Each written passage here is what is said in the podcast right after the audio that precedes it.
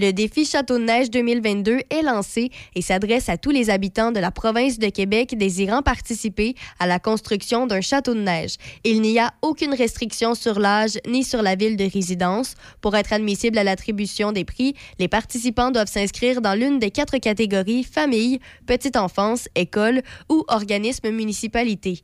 Pour participer, il suffit de bâtir un château de neige sans toit ni tunnel, de le prendre en photo et de l'inscrire sur le site www.défichâteaudeneige.ca dans l'onglet Inscription.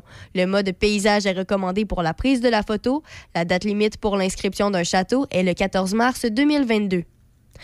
Un juge a donné son feu vert à un procès intenté contre le prince Andrew par une Américaine qui affirme avoir été agressée sexuellement par le Britannique lorsqu'elle avait 17 ans. Le juge a conclu que les avocats du prince Andrew n'avaient pas réussi à contester la constitutionnalité de la poursuite intentée par euh, Virginia Jeffrey en août. Les avocats du prince avaient plaidé que le procès manquait de précision. Ils soutenaient aussi que ce procès était disqualifié par l'accord que la plaignante avait conclu en 2009 avec les avocats de Jeffrey Epstein. Et pour terminer, rappelons qu'au hockey, le Canadien a beau avoir profité d'une longue pause pour se ressourcer. Ils sont fait lancer par Boston. Évidemment, cela n'a rien changé à ses ennuis sur la patinoire. Brad Marchand a marqué trois fois et les Bruins de Boston ont vaincu la formation montréalaise 5-1 hier soir au TD Garden. Le Canadien en était à sa première sortie depuis le 1er janvier, mais il, il, a été déclassé par un rival en pleine possession de ses moyens et le tricolore a finalement encaissé un quatrième revers d'affilée. Ce soir, le Canadien rejoue et rend visite aux Blackhawks de Chicago. On va rire, on va parler des Nordiques tantôt. Mm-hmm. Bon matin tout le monde, Michel Cloutier qui s'installe avec vous. Bon matin, Déby, comment ça va? Ça va, ça va. Ben, t'es, matin, t'étais toute pépée, là. Tu dis le, le couvre-feu va probablement terminer lundi. Ben non, mais tu, tu, te sentais rempli de, de, de, de joie et de bonheur, mais là, la défaite du Canadien. Oui, c'est ça, ça, ça, ça, ça, a cassé ta faire un effet. ça a cassé ta journée. Mais je suis dans ma naïveté de oui, pour moi, euh, le fait que lundi, probablement, on enlève le couvre-feu, c'est peut-être une lumière éventuelle au bout d'un. Le début d'un temps nouveau. C'est ça, c'est ça. Le début d'un temps nouveau. Et puis. Euh, non, c'était pas Star Academy qui avait fait ça, hein, c'était une reprise d'un groupe des années 60. En tout cas, laisse faire. ouais, c'est ça. Eh, bon. Oui. Donc, euh, ce matin, il y a plein de. C'est de la faible neige interminable aujourd'hui? Maximum moins 10, un peu moins frisquette. Ton auto est parti ce matin, je suis content. Oui. Euh, ce soir, cette nuit, faible neige intermittente, minimum de moins 17. Demain, vendredi, ça se dégage le matin, maximum de moins 12. Puis là, on a fait une petite erreur d'aiguillage tantôt, on a passé tout droit, donc on va aller faire nos. Euh, nous autres, on suit la loi, on va aller faire nos, euh, nos annonces légales. Parce que ça, c'est quelque chose, j'ai. ça va faire quoi? Et mon Dieu, ça fait presque aussi longtemps que tu es au monde que je fais de la radio. Euh, T'es quoi, là? T'as 20? Oui. c'est pas loin. J'ai même commencé un peu avant ta naissance. Et quelque chose qui m'a toujours un peu marqué, c'est que, tu sais, il y a toutes sortes de règlements puis de lois euh, dans, dans, le monde de la radio. Et aux États-Unis et au Canada, en Amérique du Nord, il y a une loi qui est commune, mais qui est vraiment pas appliquée pareil des deux côtés de la frontière. C'est une loi qui est appliquée par le FCC aux États-Unis, puis qui est appliquée par l'Industrie Canada au Canada. Mais d'ailleurs, Industrie Canada ne s'appelle plus Industrie Canada. C'est euh, le ministère de l'Innovation, des Sciences et euh, machin truc. Euh, cette loi-là dit qu'une station de radio doit une fois l'heure donner ses lettres d'appel, sa fréquence et son territoire de desserte. C'est une loi. Tu es obligé de faire ça. Et 100% euh, des stations de radio américaines respectent cette réglementation-là au pied de la lettre. Les stations canadiennes, trois quarts du temps, ne le font pas jusqu'à ce qu'ils se fassent taper sur les doigts. Puis la tape sur les doigts, elle fait pas bien mal parce que généralement, ils le font pendant 6-7 mois puis ils arrêtent de le faire.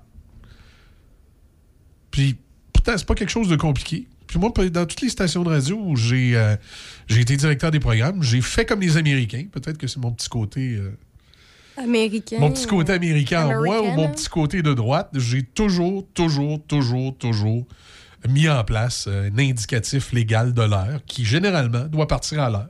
Fait que là, comme on a passé tout droit tantôt, ben, on va y aller. Puis après, ça va être CCR. Le son des classiques. Choc 88 7. C H-O-C.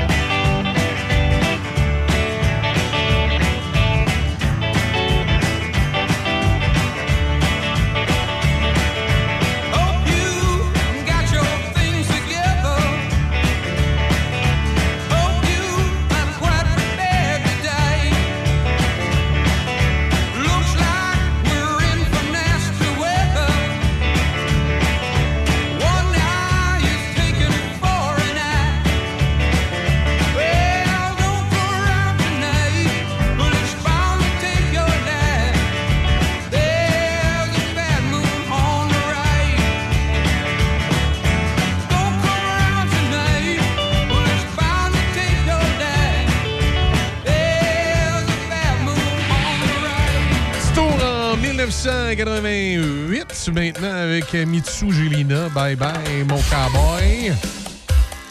7h08 ce matin, on vient dans quelques instants, on va parler, on va parler des Nordiques.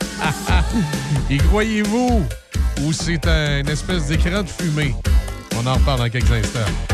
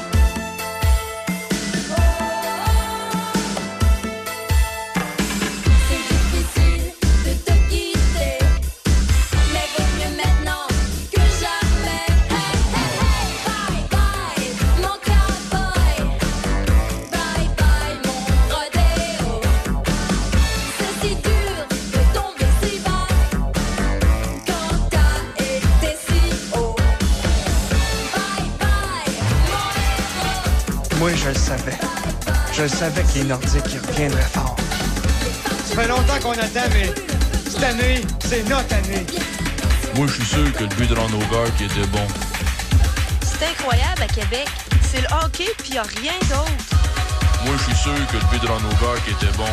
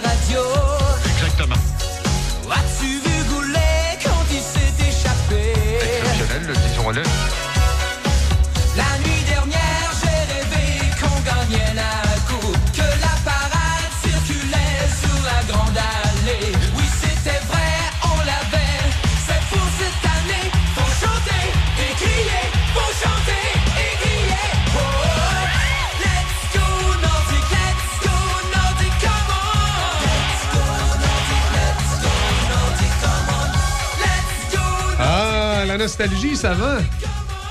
Non, non, non. C'est bon, hein? Non. On avait des bonnes tunes dans le temps. Non, non, non. Le but de Ron Howard, qui était bon. Celui d'Alain Côté aussi.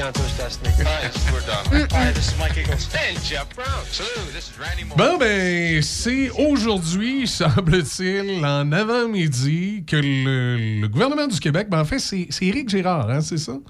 Tu peux, Il tu va peux- représenter le. Ouais, tu peux finir d'avaler ta- ta- Non, non, ça va. ton bout de toast au beurre de pinot. Non, c'est quoi? C'est un bagel au raisin. un bagel au raisin. Finis d'en- d'avaler ton bagel au raisin. Il paraît que c'est Éric Girard qui jaserait avec euh, le petit Gary. Ouais, mais ils sont deux, je crois, du, côté- du côté de Gary Bettman. OK. Ils se prennent en gang, les autres. Hein? C'est des Ouais, je vais essayer d'aller retrouver les noms. Euh, la rencontre prévue entre le ministre des Finances, Éric Girard, et le commissaire de la Ligue nationale de hockey, Gary Bettman, pour parler d'un potentiel retour des Nordiques à Québec se déroulera cet avant-midi. Cet avant-midi, hein. Cet T'es avant- trop dans l'émotion, oui, trop hâte. dans l'émotion. Cet avant-midi, de manière virtuelle, l'information a d'abord été rapportée par Le Devoir et confirmée ensuite au journal. C'est drôle, ça a été rapporté par le concurrent, puis finalement, ça nous a été confirmé. Autant par la Ligue nationale de hockey que par les membres du cabinet du ministre. Il dit Nous attendons cette rencontre et nous sommes heureux d'être à l'écoute, a, répondu le commissaire adjoint Bill Daly. Quand c'est des bons mots de la Ligue nationale, ça vient tout le temps de Bill Daly. Quand c'est de la merde, c'est tout le temps Gary Bettman. Euh, le bureau euh, parlementaire a quant à lui obtenu la confirmation que Bettman et son bras droit, Daly, représenteront la Ligue nationale de hockey, tandis, que, tandis que M. Girard et le sous-ministre, Mm-hmm. Pierre Côté, parleront au nom du, euh, de Québec lors de cette réunion, quant à savoir si celui qui est surnommé le ministre des Nordiques se rendra disponible après la réunion avec les bons de la Ligue nationale de hockey pour livrer ses impressions. Son cabinet fait savoir que ce n'était pas prévu pour le moment. Je pense qu'ils n'auront pas grand-chose à dire. Les Nordiques sont partis pour le Colorado, on se souvient, en mai 1995. Le gouvernement aimerait convaincre les dirigeants du circuit que l'économie de Québec est plus vigoureuse que celle qui était à l'époque. C'est durant l'été que M. Girard était mandaté par le premier ministre Legault pour travailler sur le dossier. On dit que l'information aurait été ébruitée. Initialement, la rencontre devait avoir lieu à New York. Batman, de son côté, promet rien en décembre lors d'une rencontre des gouverneurs de la Ligue nationale de hockey à Palm Beach. Euh, Batman a fait allusion à la rencontre. Il dit Je sais. euh, C'était drôle ce qu'il avait dit, Batman. C'était complètement colon. Je ne sais pas quelles sont les attentes et ce pourquoi il y a une rencontre. Euh, tu tu- rencontres quelqu'un, tu sais pas ce qu'il veut finalement, c'est ce qu'il est en train de nous dire. Nous tentons pas de déduire quoi que ce soit. Après le meeting, je serai heureux de vous dire ce qui en est ou ce qui n'est pas arrivé. C'est ce qu'a dit euh, Batman. Moi, c'est sa, sa phrase par après qui. Hmm. Quand, quand il dit que le problème, c'est toujours le même, est-ce que euh, avons-nous une équipe qui souhaite déménager? À l'heure actuelle, c'est pas le cas. Est-ce qu'on veut procéder à une autre expansion? À l'heure où on se parle, on n'a pas ce souhait. Je vais avoir cette rencontre et je suis heureux d'écouter ce que le, le gouvernement du Québec aura à me dire. Mais tu sais, il fait comme comprendre que. Hmm. Il n'y a pas d'intérêt. Ouais, mais, mais ça, tu sais, Batman, euh, c'est. euh, c'est également ce qu'il disait avant que les Jets s'en allent à Winnipeg. Je ne sais pas que je suis un, un- un croyant ou un fervent croyant euh, du retour des Nordiques à Québec. là. Comme tout le monde, j'aimerais bien ça, mais euh, j'ai j'ai peu d'attentes. Mais en même temps, autant que je trouve que parfois les démarches du côté de Québec sont un peu inutiles, autant que euh, je me fie pas à ce que dit Gary Bettman. Parce que moi, j'ai toujours une théorie sur les Nordiques. J'écoute. Quand la Ligue nationale de hockey a fait l'expansion à Vegas, Oui, les Golden Knights. ils ont offert une franchise à Québec. Mhm, Et selon moi, Québécois l'a refusé. mhm. Et là, tu vas dire, sais, ils, ont, ils ont fait une franchise à Québec, Québécois l'a refusé. Hey, avez-vous vu le prix? tab- Avez-vous vu le prix? C'était 800 millions américains.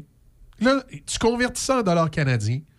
Tu rajoutes tout le marketing qu'il faut que tu mettes autour. Ça aurait coûté à Québécois pas loin et même plus qu'un milliard pour amener une équipe de hockey à Québec. Non seulement ça aurait coûté un milliard pour amener une équipe de hockey à Québec, faut tenir compte qu'à ce moment-là, Québécois venait de se consolider en vendant Sun Media, euh, Sun TV dans l'Ouest canadien pour 300 millions parce qu'il manquait de cash flow.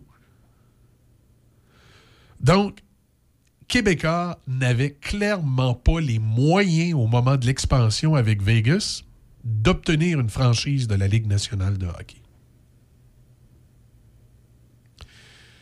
Et la présence de Québécois dans tout le party de la Ligue nationale entourant euh, l'arrivée de Vegas,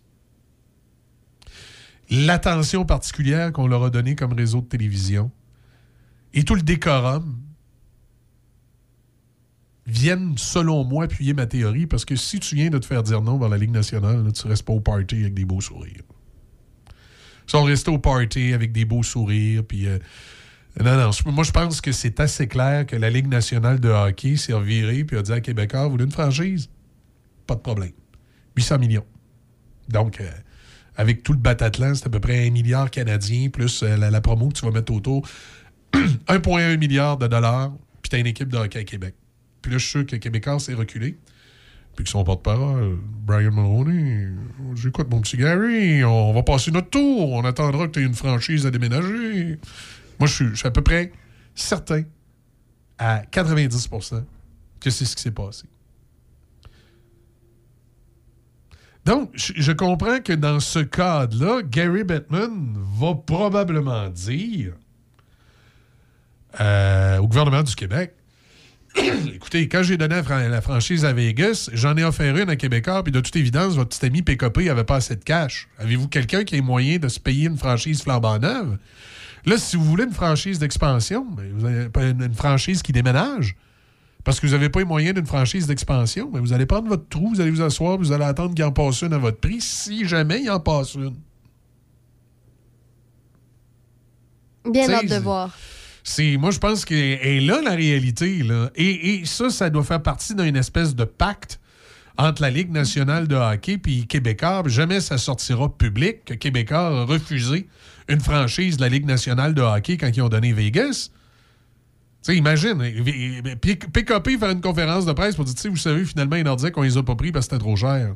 Mhm, oublie ça. Ah non, regarde, ça arrivera pas, là. Ouais. Mais gardez ça en tête. là. Dites-vous que Québec s'est fait offrir une franchise d'expansion en même temps que Vegas, puis il a dit non. Puis là, vous allez comprendre bien des, bien des choses. Tu sais, la Ligue nationale, c'est une business. là. Fait qu'ils ne donneront pas à Québec une franchise à rabais. Fait qu'à partir du moment où tu as dit non une fois, là, Bonne chance. c'est ça. C'est, moi, c'est, euh, c'est, c'est- c'est la réalité. Par contre, est-ce que justement, Québécois a dit qu'il était au courant que le gouvernement du Québec allait parler à la Ligue nationale de hockey? Est-ce que là, Québec est en train de venir jouer du violon à la Ligue nationale de hockey en disant, écoutez, si vous réoffrez une franchise d'expansion Là, on a les moyens. à Québec, Québécois va mettre de l'argent, puis on a un attachement financier avec le gouvernement du Québec où ça va compléter, puis on va aller chercher le, le milliard de dollars US que ça prend pour. euh, en fait, le milliard de dollars canadiens, puis le, le 800 ou 900 millions US que ça prend pour, pour, pour- pour l'expansion. Tu sais, moi, j'ai. Ça peut, être, ça peut être ce scénario-là. Puis là, ben, Gary Bettman, il va juste dire euh, OK, on en prend note, puis quand on va être rendu là, on va vous caler. Tu sais, selon moi, c'est assez clair que c'est un scénario qui ressemble à ça. J'ai aucune idée. Honnêtement, dans ce temps-là, je. Je suivais pas vraiment le. Non, mais. Ben, Écoute- non, mais je comprends. donc, là. Mais c'est aussi, ben, mon, c'est parce que c'est difficile un peu de- d'essayer de, voir clair à travers tout ça parce que, bon, justement, il y a des zones floues par rapport à ça et Gary Batman est un personnage en, en lui-même. Donc, ça aussi, c'est. Ouais, mais ça. je m'excuse. tu peux pas tu peux pas pendant des années gérer. Voyons. je m'excuse, c'est la COVID. On ouvre la Tu fenêtre. peux pas ouais, faire de l'aération pour que le virus s'en aille. Tu peux pas pendant des années gérer la, une organisation comme la Ligue nationale de hockey si, t'es juste un fantaisiste. C'est vrai. Ah, c'est parce que le gars, il sait se servir d'une calculatrice. Ouais, mais c'est pas parce qu'il. Non, il sait se servir d'une calculatrice puis il sait gérer la Ligue. Ouais. On peut ne pas l'aimer, Batman, là, mais euh, les gouverneurs l'ont pas gardé en place pendant ces années-là si... euh, Il faisait pas une bonne job. non, s'il faisait pas une bonne job. Là. Fait que moi, d'après moi, c'est euh, c'est le scénario. Je veux pas science infuse, c'est ma théorie, elle vaut bien la vôtre. Mais pensez-y. Pensez-y. C'est la une des journaux. C'est ce qui est à la radio. Exactement. As-tu vu Goulet quand il s'est échappé? Exceptionnel, disons-le.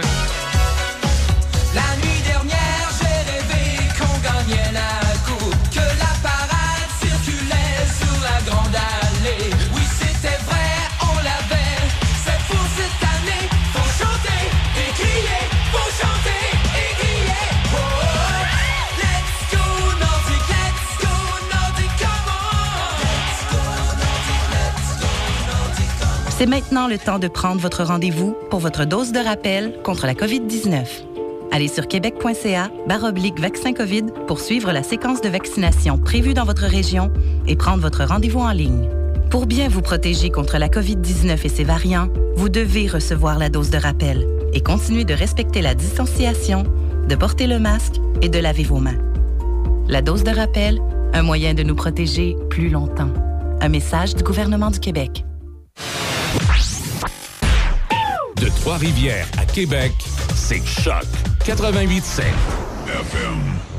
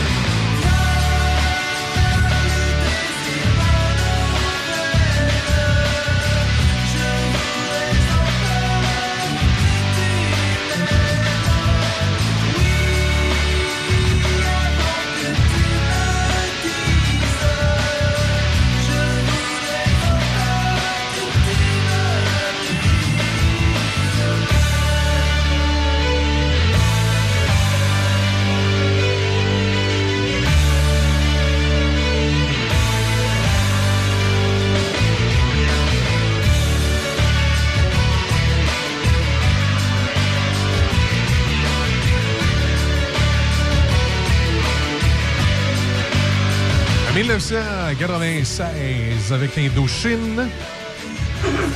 Je vous rappelle, la, la programmation régulière du 88.7 reviendra à 100% euh, ou presque à compter de la semaine prochaine. Ben, je dis ou presque parce qu'il y a des petites différences avec ce qu'on faisait à l'automne. Comme à cette heure-ci, par exemple, Mike Gauthier sera de retour avec nous. Mhm. D'ailleurs, si, pas, si je courais pas partout comme une poule pas de tête, il serait là aujourd'hui. Mais euh, depuis qu'on est revenu du congé des fêtes, je vous cacherai pas qu'on était effectif réduit. hein, fait que j'ai beaucoup de travail. Puis des fois, je me rends compte que j'ai pas, pas toujours clair dans mes, euh, dans mes instructions que j'envoyais à nos chroniqueurs pour le retour. Fait que j'ai, j'ai- j'ai- si j'avais été plus clair avec Mike, il serait là ce matin, mais je pense que j'ai pas été. euh, j'ai j'ai oublié vendredi d'y faire un retour de texto. Puis dans, dans mon dernier, je parlais de Sébastien qui revient la semaine prochaine. Fait que j'ai. euh, tu sais- tu sais, tout pour pas être clair. ça, c'est moi des fois. Tout pour pas être clair. là. Fait que. c'est ça. Il va être là la semaine prochaine. C'est euh, pas plus grave que ça. Là. Euh, mais c'est ça. Mais on est tous pareils avec la pandémie. hein. Je parlais des entrepreneurs cette semaine au niveau de l'organisation du travail. Euh, je parlais de mes amis, Michel, il dit écoute, il dit non seulement il dit on est désorganisé par la pandémie, il dit comme on est à effectif réduit puis on essaye d'être euh, partout, il dit ben on, fait des oublis, on fait des erreurs, nous autres même des fois qui nous qui nous placent un peu dans le trouble. Là, on remarque moi avec mes chroniqueurs, même s'il y a une couple de chroniqueurs que je je pensais les faire revenir cette semaine, mais j'ai pas été clair, puis ils vont revenir la semaine prochaine. C'est pas la fin du monde pour nous autres. Mais dans certaines entreprises, ça peut être terrible. là. Tu t'es trompé, tu sais, maudit tel employé, je devais dire de rentrer à tel moment, puis je me suis trompé. Ça a été à tel, tel, tel moment. C'est pas évident à gérer pour personne. Aussi, toute la, tout ce qui entoure la, la, la- la réorganisation de la façon de travailler à l'intérieur de certaines entreprises, c'est euh, c'est pas toujours, euh, toujours, toujours évident. Là, ce matin, dans le Journal de Québec, comme tu nous l'as dit un petit peu plus tôt, euh, il y, a- il y a un article qui parle de la possibilité là, que le couvre-feu soit levé lundi. Oui. Ça devrait être annoncé aujourd'hui ou? Ben, aujourd'hui, c'est ben, c'est que c'est par rapport aux écoles qu'on avait annoncé qu'on devrait avoir des nouvelles d'ici Mhm. jeudi. On a annoncé, ben, François Legault a annoncé hier via Twitter que ben, c'était plus ou moins confirmé, peut-être pas officiellement parce que c'est dans un tweet, mais aujourd'hui, ça devrait être confirmé officiellement. Le retour à l'école va se faire le 17 janvier. Puis en même temps, là, il y a eu un petit mot qui s'est glissé comme quoi euh, le, le couvre-feu. Ben, en fait, on se rappelle, quand il a mis le couvre-feu, il avait dit que dès que ça allait se calmer la situation, la première, le premier truc qu'il allait faire, c'est d'enlever le couvre-feu. Et il a comme réalisé que là, on est au pic de la cinquième, ra- de la cinquième vague. Donc, on est supposé savoir Ouais. euh, éventuellement, là, soit si c'est pas aujourd'hui, là, c'est clairement d'ici lundi, que le, le couvre-feu risque d'être levé. Et moi, j'espère qu'assez rapidement, on va permettre les, euh, les restaurants en salle. Ben, Vraiment ça, c'est. C'est un autre truc aussi à, à regarder éventuellement. Je pense que là, on y va petit pas par petit pas pour voir que- qu'est-ce qu'il y en est. Comme j'ai toujours dit, moi, le- les restaurants, le- puis même le passeport vaccinal pour les restaurants, je l'ai jamais compris. Ah, mais ça, je sais pas si tu avais compris ça ce matin aussi, mais ça va s'étendre jusque dans les Canadian Tire bientôt. Ben, dans les, les magasins à grande surface comme ce magasin-là. Ben, finalement, tout ce qui n'est pas service essentiel. Ouais. Donc, il y a à peu près juste les pharmacies et les épiceries où il n'y aurait pas le passeport vaccinal. Euh, mais je, je, je trouve. Ça, je pense, honnêtement, c'est une mesure pour écœurer les non-vaccinés. Oui, ça avait Parce été que- dit parce que plus je- ou moins clairement. Parce là. que je pense pas qu'au niveau de la santé publique, ça change vraiment grand-chose. Mais Et- François Legault, il avait dit que c'était pour Et la-. Et la meilleure preuve, c'est les restaurants. Moi, j'ai jamais compris que dans les restaurants, on exige le passeport vaccinal parce qu'il n'y a jamais eu d'éclosion qui est sortie des restaurants. Les bars, oui. Il y, a de la, c'est- il y a de la proximité. Les, les- les amphithéâtres, les cinémas, il y a de la proximité. Mais les restaurants. Mais c'est que c'est souvent, c'est pas les clients qui ont- vont attraper la COVID, c'est que c'est le- le- les membres du personnel. Oui, mais les membres du personnel, de toute façon, les autres, ils ne pouvaient ne pas être vaccinés. Tu sais, il- Ouais, c'est ça. Ça servait pas à grand-chose. C'est pour ça, moi, le passeport vaccinal dans les restaurants, j'ai toujours trouvé ça niaiseux. Euh, mais en tout cas, là, j'espère qu'au moins, ils vont réouvrir les salles de restaurants. Si ça prend le passeport, ben, ça prendra le passeport, mais au moins que les salles de restaurants vont éventuellement être réouvertes. Ça, je, je le souhaite pour l'industrie. Autre, euh, autre questionnement que j'ai par rapport à tout ça, c'est est-ce que ce sera une mesure véritablement efficace de couper les services non essentiels ou non vaccinés? Il y a toujours moyen de s'arranger. Ouais, euh, malgré que, même s'il y a moyen de s'arranger, reste que... Ils peuvent se faire livrer le, ce qu'ils ont Oui, besoin. ils peuvent se faire livrer, ils peuvent, à quelqu'un. ils peuvent envoyer un ami, tout C'est ça. ça. Ça, j'ai pas de problème avec ça, mais, mais est-ce que ça aura vraiment un effet efficace? ce que je veux dire par là sur la façon suivante, c'est est-ce que ça va en inciter à se faire vacciner? Moi, je pense pas. Je pense qu'au contraire, ça va les consolider dans leur délire de ne pas se faire vacciner. Est-ce que ça va vraiment diminuer la propagation de la COVID-19? Je crois pas, parce que ceux qui sont pas vaccinés, s'ils ont attrapé la COVID-19, ils vont l'attraper quand même parce que je suis pas mal certain qu'ils ne l'attrapent pas dans leur déplacement public, mais qu'ils l'attrapent dans leur déplacement personnel. Ben, il y a ça, mais il y a aussi le fait que c'est c'est un peu contradictoire aussi la mesure où le dimanche, on ferme les magasins. Ça fait qu'il y a plus de gens la semaine et le, le week-end. Moi, je, je me rappelle, le samedi, j'étais allée faire l'épicerie en panique. J'avais oublié que le dimanche, Ouais. c'était fermé. J'avais plus rien. Elle, c'était plein, plein, plein, plein, Ouais, plein. mais- je m'excuse. Ouais, mais euh, ça, va se résor- ça pourrait se résorber, ça. Parce que toi, évidemment, Déby, euh, souvent, je te taquine avec ton âge ou t'es plus jeune. Euh, moi, j'ai connu l'époque Ou c'était déjà fermé les, avant. les magasins étaient fermés le dimanche. là. Mais non, mais les magasins, je peux comprendre. Mais moi, c'est plus l'épicerie. Mais même l'épicerie, moi, je me, je me souviens, un des grands moments dans ma vie, quand j'étais un petit peu plus jeune que toi, qui était extraordinaire, c'est quand ils ont ouvert les épiceries le dimanche. Parce que je venais de gagner 8 heures de travail supplémentaire à un gros 5,25 C'était...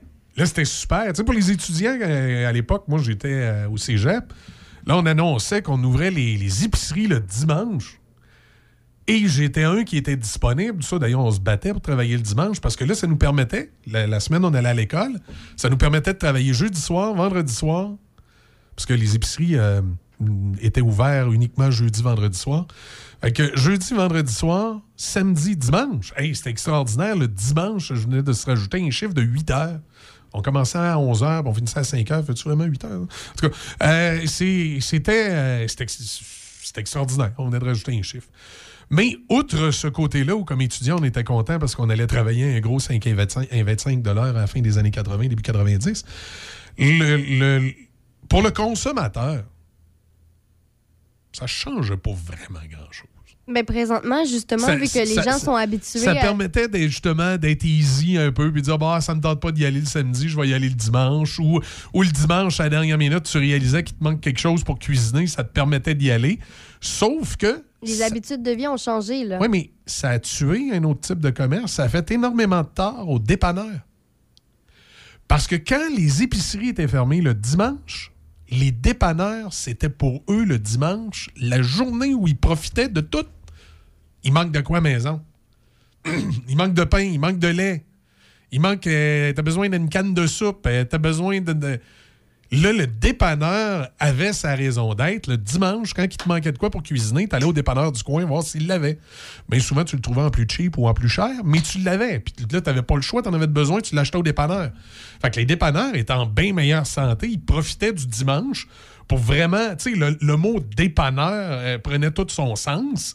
Ils dépannaient le dimanche parce que les épiceries étaient fermées. Ils se sont adaptés depuis. Moi, c'est plus ça Ben, le point. Je que- dirais qu'ils se sont adaptés depuis, mais ils s'en sont jamais vraiment remis parce que ce qu'ils ont été obligés de faire, ils ont tout été obligés de vendre à des grandes bannières comme Couche-Tard parce que les petits dépanneurs indépendants n'étaient plus capables de vivre parce qu'il n'y avait plus de, P, euh, de P1, de, de clientèle là, qui, qui les a été amenée particulièrement le dimanche avec euh, la fermeture des, euh, des, des épiceries. Puis le fait que les épiceries aussi, à un certain moment donné, en début de semaine, ils fermaient de hein. Lundi, mardi, mercredi, les dépanneurs, à ce moment-là, prenaient tout leur sens. Fait que moi, le- les commerces fermés le dimanche, j'ai toujours vécu ça. Puis même dans les gens qui ont connu les commerces fermés le dimanche, on a toujours, pour la plupart d'entre nous, continué instinctivement à considérer le dimanche comme la journée où tu vas dans un magasin juste si t'es mal pris puis il te manque de quoi. En tout cas, moi, ça a toujours été comme ça. Moi, le, un, j'ai ça magasiner. Peut-être les madames qui aiment ça magasiner, les autres, c'était autrement. là. Mais moi, j'ai ça magasiner. Moi, j'ai ça à l'épicerie. Donc, pour moi, aller là le dimanche, c'est vraiment parce que je suis mal pris et j'ai besoin d'aller chercher de quoi. Mais mon point initial, c'est pas nécessairement savoir ah, est-ce que c'est bon, est-ce que c'est Ouais. pas bon. C'est plus le fait que ça fait un achalandage les jours Ouais. d'avant qui Ben est ouais. présent, que j'ai constaté Ben et que je vois Ben un peu partout. Et que c'est un peu ça que je me demande, la mesure.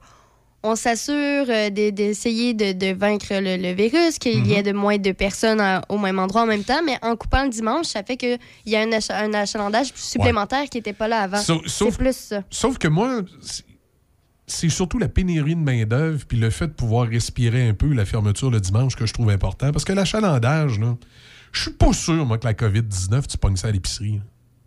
Ça dépend. Raph, euh, selon elle, c'est, ce serait probablement en allant acheter ses œufs qu'elle l'a attrapé. Peut-être. Peut-être, mais... On le sait pas, il n'y a, rien qui est prouvé. On peut le- pas. euh, Le gros de la transmission se fait en arrêt au sol. Je suis comme, comme pas certain que tu pognes ça à l'épicerie. Tu sais, c'est...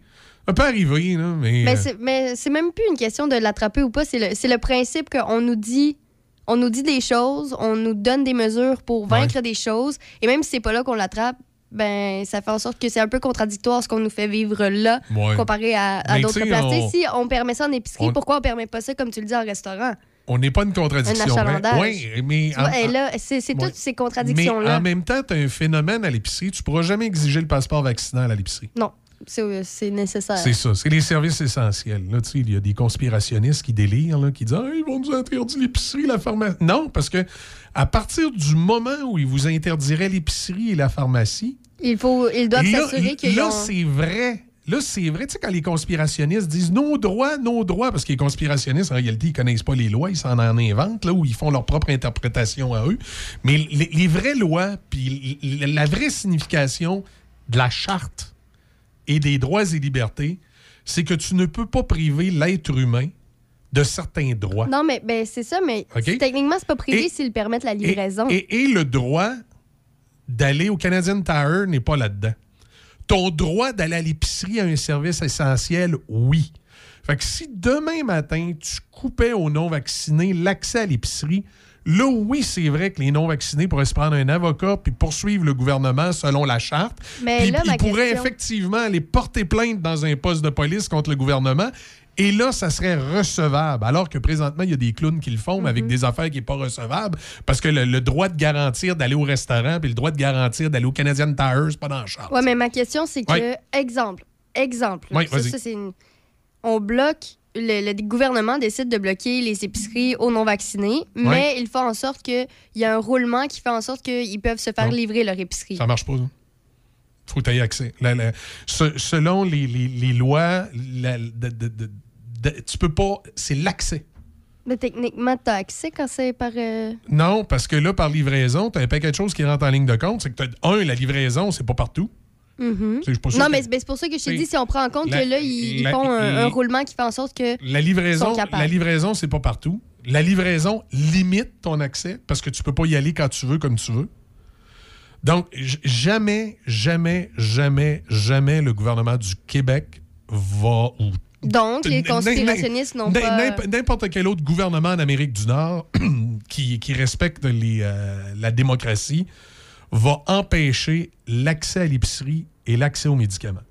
Donc, Ça, on peut conclure que. Ça, tu peux conclure que les non-vaccinés vont toujours avoir Voilà. accès à l'épicerie et à la pharmacie. Ça, c'est garanti. C'est quand ils parlent des droits et libertés, liberté, la liberté, il a le droit, garanti par la charte, c'est ça. Ils vont avoir le droit d'aller à l'épicerie, puis ils vont avoir le droit d'aller à la pharmacie. Le reste, c'est pas essentiel. Tout ce qui est pas essentiel, mais vraiment essentiel au sens de la charte, on va pouvoir exiger le- le- le, Le passeport. le passeport vaccinal, puis on va pouvoir les, les bloquer. euh. Tu sais, déjà, l'alcool, euh, si t'as pas 18 ans, t'es déjà discriminé. Là, à 17 ans, t'as pas le droit de rentrer à SAQ. Là. Tu sais, tu peux, tu peux limiter... euh, tu peux limiter des droits d'accès. Mais pas les interdire. C'est ça.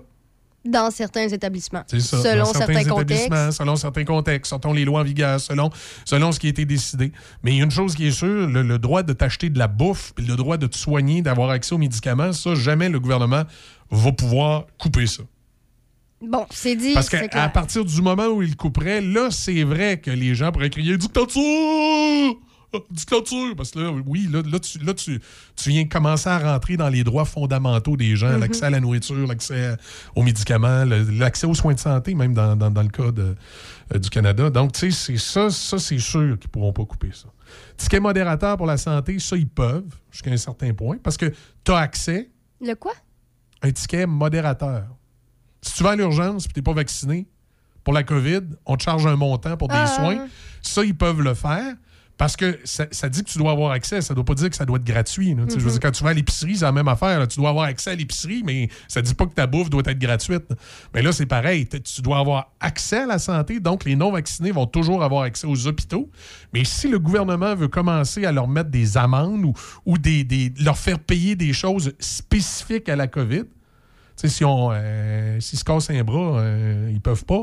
Mais quelque chose de spécifique à la COVID, là, le gouvernement pourrait dire ça, c'est un soin spécifique à la COVID pour un traitement disponible que vous, refusez. Il va avoir un ticket modérateur, il va avoir un montant d'argent. Ça, le gouvernement pourrait le faire, puis ça serait difficilement contestable. C'est sûr que là, ça vient ouvrir une espèce de brèche dans le système de santé parce que est-ce que tu. euh, est-ce que tu fais la même affaire pour les fumeurs? Un fumeur qui aurait des soins de santé pour les poumons? Ça, vient ouvrir une espèce de brèche là, à dire jusqu'où, à un moment donné, tu peux réclamer de l'argent pour des soins que tu donnes à quelqu'un qui a peut-être, entre guillemets, un peu couru après. Euh, je te dirais que la, seule excuse que pourrait évoquer le gouvernement puis qui, euh, euh, qui, qui différencie justement le fumeur du non-vacciné, c'est que le fumeur, ses problèmes de santé sont pas contagieux. Le non-vacciné qui attrape la COVID, son problème de santé est contagieux. Par le fait même, il peut en infecter d'autres. Donc, c'est la seule différence qu'il y a entre les deux qui pourrait que le gouvernement pourrait arriver et dire ben, regarde, ça justifie la brèche dans le système de Ben, santé. c'est pour ça, il y en a aussi plusieurs. Là, ce matin, je lisais un article. Un, ça ressemble un peu, mais c'est plus. C'était une personne qui avait le, le cancer, que finalement, sa, sa chirurgie a été déplacée.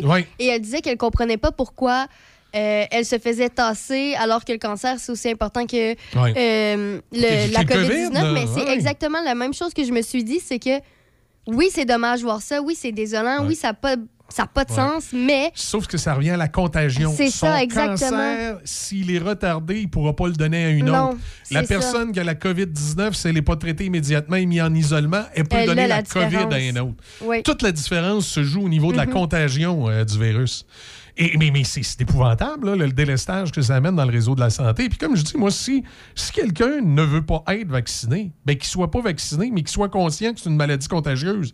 Donc, qu'il fasse pas par exprès pour, Mais- s- pour s'exposer et l'attraper, qui à ce moment-là, il deviendrait euh, une, une source de contagion pour les autres. Là.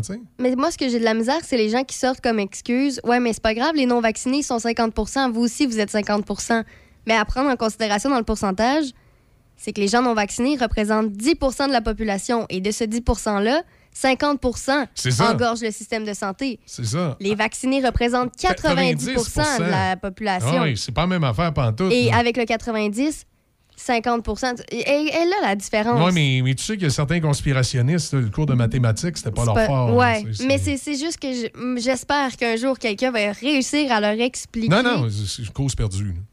J'ai espoir. Je suis dans la naïveté ce matin. T'as beau là. avoir de grands espoirs, débile, les gens qui ne sont pas vaccinés, pas tous, là, parce qu'il faut quand même être là. C'est pas tout le monde dans le même bateau. faut, faut faire une séparation. Ouais.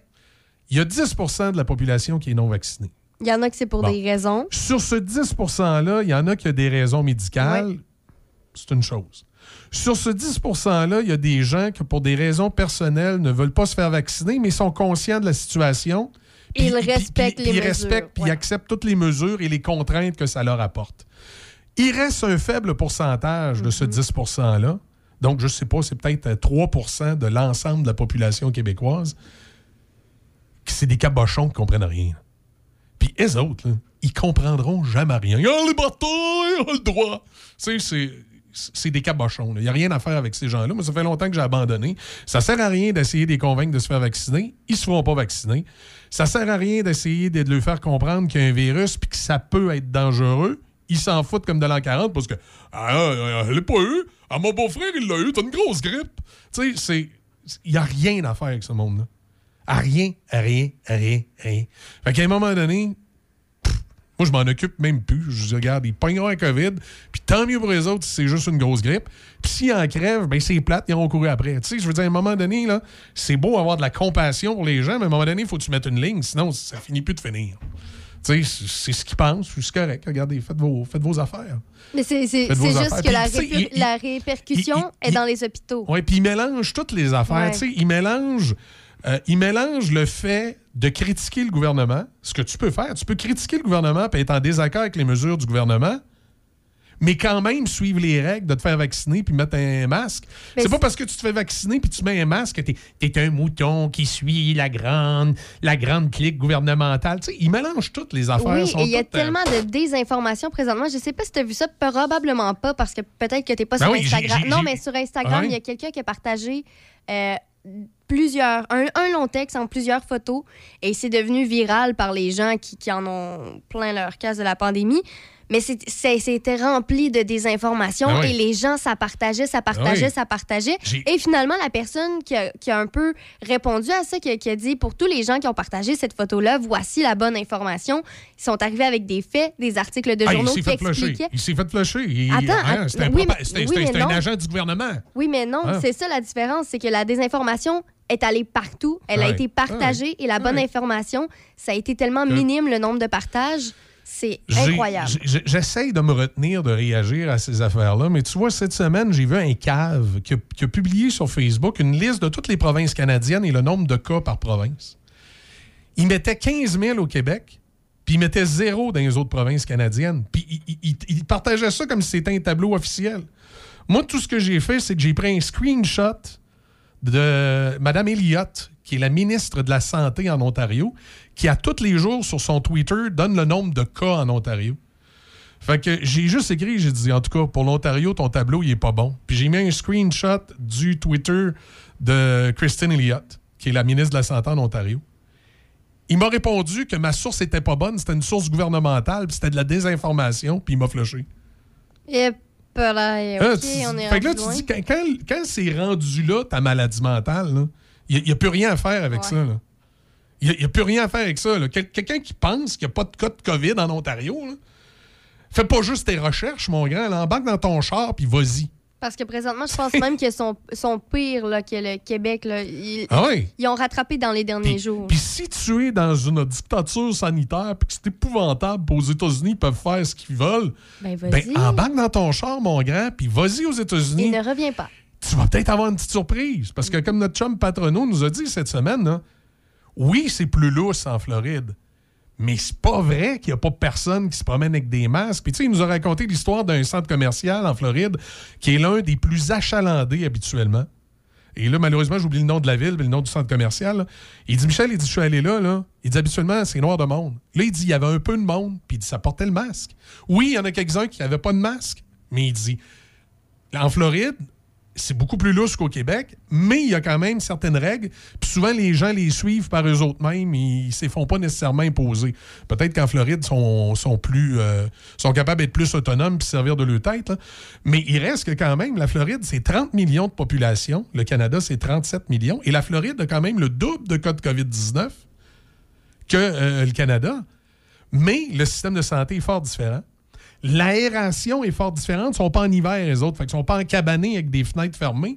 Ils sont à l'extérieur. Donc, c'est normal que l'État ait des mesures moindres puis qu'il soit euh, euh, plus lousse. là.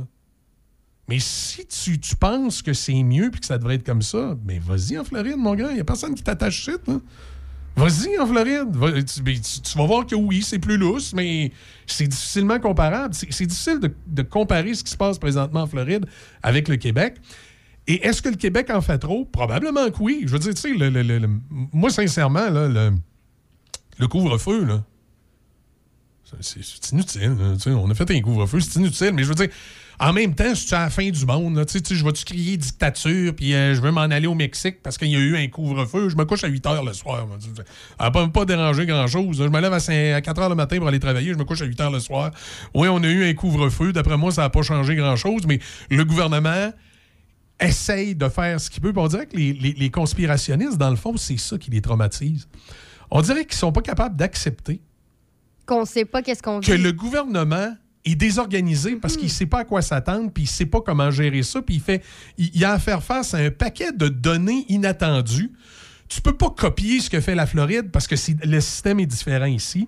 Tu peux pas copier nécessairement ce que fait la province voisine parce qu'encore là, il y a des technicalités différentes. En Ontario, le système de santé est beaucoup plus régionalisé qu'au Québec. Il y, a, il y a beaucoup plus de décisions qui se prennent localement qu'au national. Au, au Québec, c'est très, très centralisé. C'est bizarre parce que la province de Québec est montée de la façon de ce que le gouvernement du Québec reproche au Canada depuis longtemps.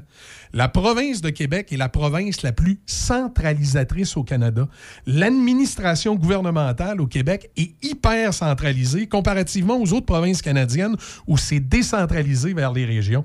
C'est un peu ironique parce que Québec fait à la province ce qu'il reproche au gouvernement d'Ottawa de lui faire, de la centralisation. C'est complètement pété. En Ontario, il y a des décisions comme le port du masque, entre autres, puis euh, les, normes, là, à savoir, tu sais, tu sais, les restaurants, les salles à manger sont accessibles, les gyms, puis tout ça. C'est régionalisé. Non seulement c'est régionalisé, il y a des endroits où c'est municipalisé. Ça voudrait dire que si on était en Ontario, Pont-Rouge pourrait dire, nous autres, l'aréna puis les gyms, c'est fermé, puis Donnacona pourrait dire, moi, c'est ouvert. En Ontario, c'est comme ça. C'est très, très, très, très, très régionalisé. Donc, c'est- c'est complètement un mode de gestion différent. Fait qu'encore là, le gouvernement du Québec peut avoir des, des règles qui ressemblent à l'Ontario, mais il ne peut pas copier sur l'Ontario. Le système est différent. Donc, il doit lui-même établir ses règles. Puis comme il y a une ribambelle de fonctionnaires inutiles dans notre appareil, puis qui ont toutes leurs idées, ben, c'est pas évident à un moment donné de prendre des décisions pour des politiciens qui, en tout puis moi, connaissent à rien dans une pandémie, puis ils connaissent à rien à moins d'être médecins dans, dans- dans- dans de la façon dont se propage un virus. Fait que là, t'as un premier ministre qui essaye de prendre des décisions pour protéger la population, puis il est pas sûr de ce qu'il fait. Puis en plus, il voit des élections qui s'en viennent, puis là, il se dit, il faut que j'essaye d'arranger ça aussi pour être populaire aux prochaines élections. C'est pas évident. Fait que ça fait un gouvernement qui est pas sûr de ce qu'il fait, qui est désorganisé, qui prend probablement 50% de bonnes décisions puis 50% de mauvaises décisions. Puis là, tu as une population qui est divisée en deux, même en trois. D'un côté, des gens qui sont tellement apeurés, qui appliquent les règles gouvernementales tellement à la lettre que ça en, en est euh, ridicule. Puis de l'autre côté, tu as les conspirationnistes qui sont tellement apeurés, qui, ont- qui font des traces de break à ne pas comprendre. Pour eux, c'est impossible qu'un gouvernement contrôle pas. Donc, pour eux, le gouvernement doit être en train de devenir une dictature, puis de préparer un contrôle mental de la population, parce que ça se peut pas un gouvernement désorganisé. Puis après ça, tu as la grande majorité du peuple qui est pogné un peu entre les deux, qui regarde ça aller qui est exaspéré des, des, des, des- conspirationnistes, puis qui est exaspéré du gouvernement, de voir le gouvernement qui, qui prend une décision, qui avance, qui recule, qui avance, qui recule, puis de voir l'autre côté une gang d'excités qui comprennent rien, puis qui partent sur Facebook, puis sur Internet avec des propos à, à, dormir euh, dehors. Là. Et là, tu te dis, je suis écœuré mentalement, je suis fatigué mentalement, j'ai-tu hâte que ça finisse, cette patente-là? Ça va finir par finir, mais il y a encore un bout à faire. Puis on va être encore pris entre une gang d'excités non vaccinés, conspirationnistes qui pensent à des complots, une gang de peureux obsédés des règles gouvernementales à la lettre, puis un gouvernement qui va prendre 50% de bonnes décisions puis 50% de mauvaises décisions, qui une journée va nous emmerder, l'autre journée va nous faire plaisir, puis on va essayer de on va essayer de se, garder la tête hors de l'eau euh, dans, dans tout ça. c'est ça. Tu prêtes pour tes nouvelles? Euh, les nouvelles nouvelles? Ouais, ah oui, ouais, rendu à cette heure-là, là, ça va être les nouvelles nouvelles. Ici Debbie Corriveau et voici vos nouvelles.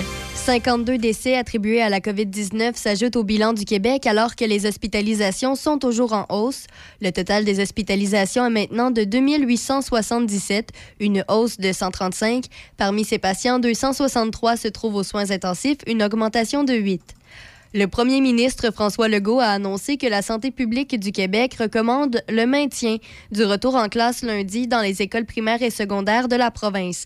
Les modalités n'ont pas été précisées, mais Québec indique déjà que le port du masque sera obligatoire et que les écoles disposeront de tests rapides de dépistage de la COVID-19. Le retour en classe en personne se fera également dès lundi dans les cégeps et universités, mais elles disposeront d'une certaine marge de manœuvre pour s'ajuster. La Sûreté du Québec observe une hausse du nombre de collisions mortelles sur le territoire qu'elle dessert dans la province. Dans son bilan routier pour l'année 2021, les données de la SQ révèlent une hausse du nombre de collisions mortelles, non seulement par rapport à 2020, mais aussi au-dessus de la moyenne des cinq dernières années, qui est de 233 collisions mortelles. La SQ a enquêté sur 245 collisions mortelles au Québec en 2021, soit 14 de plus qu'en 2020. À noter qu'un peu plus de 20 des victimes victimes décédées dans des collisions routières où l'intervention de la Sûreté du Québec était nécessaire ne portaient pas la ceinture de sécurité. Les principales causes des collisions mortelles demeurent les excès de vitesse et la conduite imprudente, ce qui a représenté 24,5% des cas l'an dernier. Le ministre fédéral de l'Industrie doit rencontrer à la fin du mois des chefs d'entreprise qui cherchent désespérément des solutions pour faciliter la circulation des marchandises à la, frontière et dans tout le pays. François-Philippe Champagne a accepté de rencontrer un consortium de chefs d'entreprise et d'exportateurs qui avait invité le ministre juste avant les fêtes pour discuter des difficultés actuelles dans les chaînes d'approvisionnement. La coalition de 18 associations d'entreprises note que plusieurs des problèmes qui frappent actuellement les chaînes d'approvisionnement au Québec existaient déjà avant la pandémie, mais que la COVID-19 a durement exposé ces failles. La coalition demande au gouvernement fédéral d'accélérer les dépenses en infrastructures de commerce et de transport mais aussi de se coordonner avec les États-Unis et le Mexique pour renforcer la capacité industrielle de l'Amérique du Nord afin de réduire la dépense aux marchandises venant d'outre-mer. Le Sénat du Canada prend une semaine de congé supplémentaire avant de reprendre le travail à Ottawa. Après avoir consulté les responsables des différents groupes de la Chambre haute, le président du Sénat, George Foray, a déclaré que l'ajournement des travaux serait prolongé d'une semaine supplémentaire jusqu'au 8 février. En vertu des règles du Sénat, le président peut prolonger un ajournement si l'intérêt public n'exige pas que la Chambre haute se réunisse comme initialement prévu au cours de la brève séance parlementaire post-électorale qui s'est terminée le 17 décembre, le gouvernement a donné la priorité à trois projets de loi qui ont tous été traités en accéléré à la Chambre des communes et au Sénat avant la pause des fêtes, cependant aucun autre projet de loi du gouvernement n'est actuellement devant le Sénat. Et pour terminer, rappelons que le défi Château de neige 2022 est lancé et s'adresse à tous les habitants de la province de Québec désirant participer à la construction d'un château de neige. Il n'y a aucune restriction sur l'âge ni sur la ville de résidence. Pour être admissible à l'attribution des prix, les participants doivent s'inscrire dans l'une des quatre catégories, soit famille, petite enfance, école ou organisme municipalité. Pour participer, il suffit de bâtir un château de neige sans toit ni tunnel, de le prendre en photo et de l'inscrire sur le site web www.défichâteaudeneige.ca dans l'onglet Inscription. Le mode paysage est recommandé pour la prise de la photo et la date limite pour l'inscription du château est le 14 mars 2022. C'est ce qui complète vos nouvelles à Choc FM 88.7. Ça va bien sur les routes ce matin. C'est euh, dégagé, bonne visibilité, partiellement dégagé sur certaines routes, mais euh, quand même, ça, circule très bien. Du côté de la météo, c'est euh, faible neige intermittente, maximum de moins 10. Ce soir, cette nuit, faible neige intermittente également moins 17. Demain, vendredi, ça se dégage le matin, maximum de moins 12. Et c'est ce qu'on a présentement sur la région de Portneuf et Lobinière. C'est moins 12 degrés. C'est maintenant le temps de prendre votre rendez-vous pour votre dose de rappel contre la COVID-19. Allez sur québec.ca baroblique vaccin COVID pour suivre la séquence de vaccination prévue dans votre région et prendre votre rendez-vous en ligne. Pour bien vous protéger contre la COVID-19 et ses variants, vous devez recevoir la dose de rappel et continuer de respecter la distanciation, de porter le masque et de laver vos mains.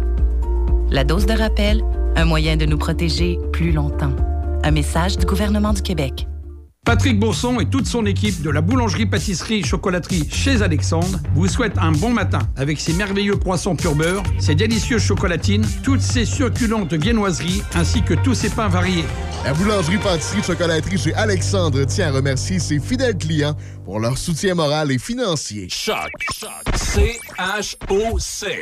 Le son des classiques. Votre radio de Québec à Trois-Rivières. Vous écoutez Choc 88 7.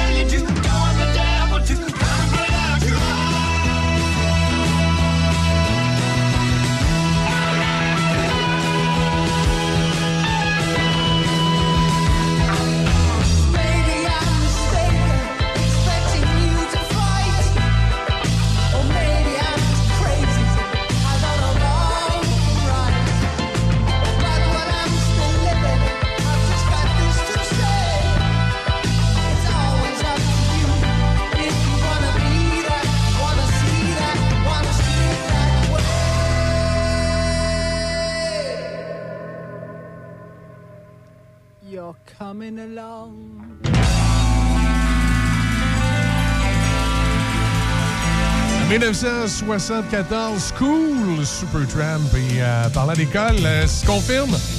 Retour en classe lundi prochain, on va en parler dans quelques instants. On va parler également de Claire Sanson, finalement, qui ne euh, sera pas la candidate d'Éric Duham.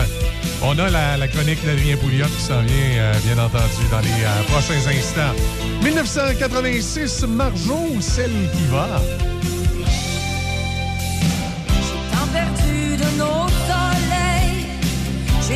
Vécu à foutre l'âme que je te dis que vivre encore avec toi seul serait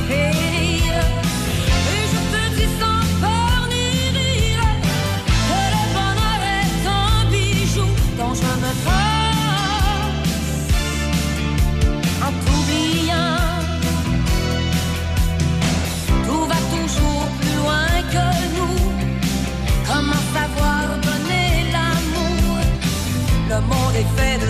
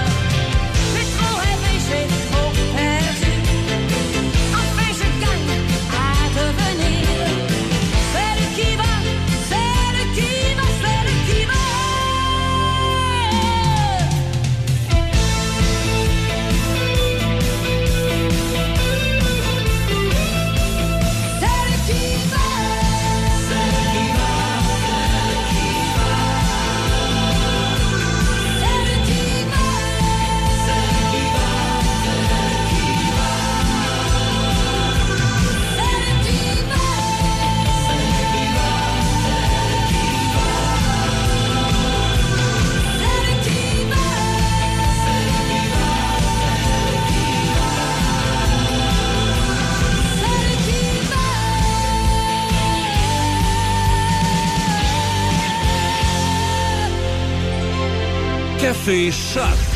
Jusqu'à 9h, c'est Café Choc. Avec Michel Cloutier, Sébastien Saint-Pierre et Déby Corriveau. Le son des classiques. Choc 88 7. C'est maintenant le temps de prendre votre rendez-vous pour votre dose de rappel contre la COVID-19. Allez sur québec.ca baroblique vaccin COVID pour suivre la séquence de vaccination prévue dans votre région et prendre votre rendez-vous en ligne. Pour bien vous protéger contre la COVID-19 et ses variants, vous devez recevoir la dose de rappel et continuer de respecter la distanciation, de porter le masque et de laver vos mains. La dose de rappel, un moyen de nous protéger plus longtemps. Un message du gouvernement du Québec.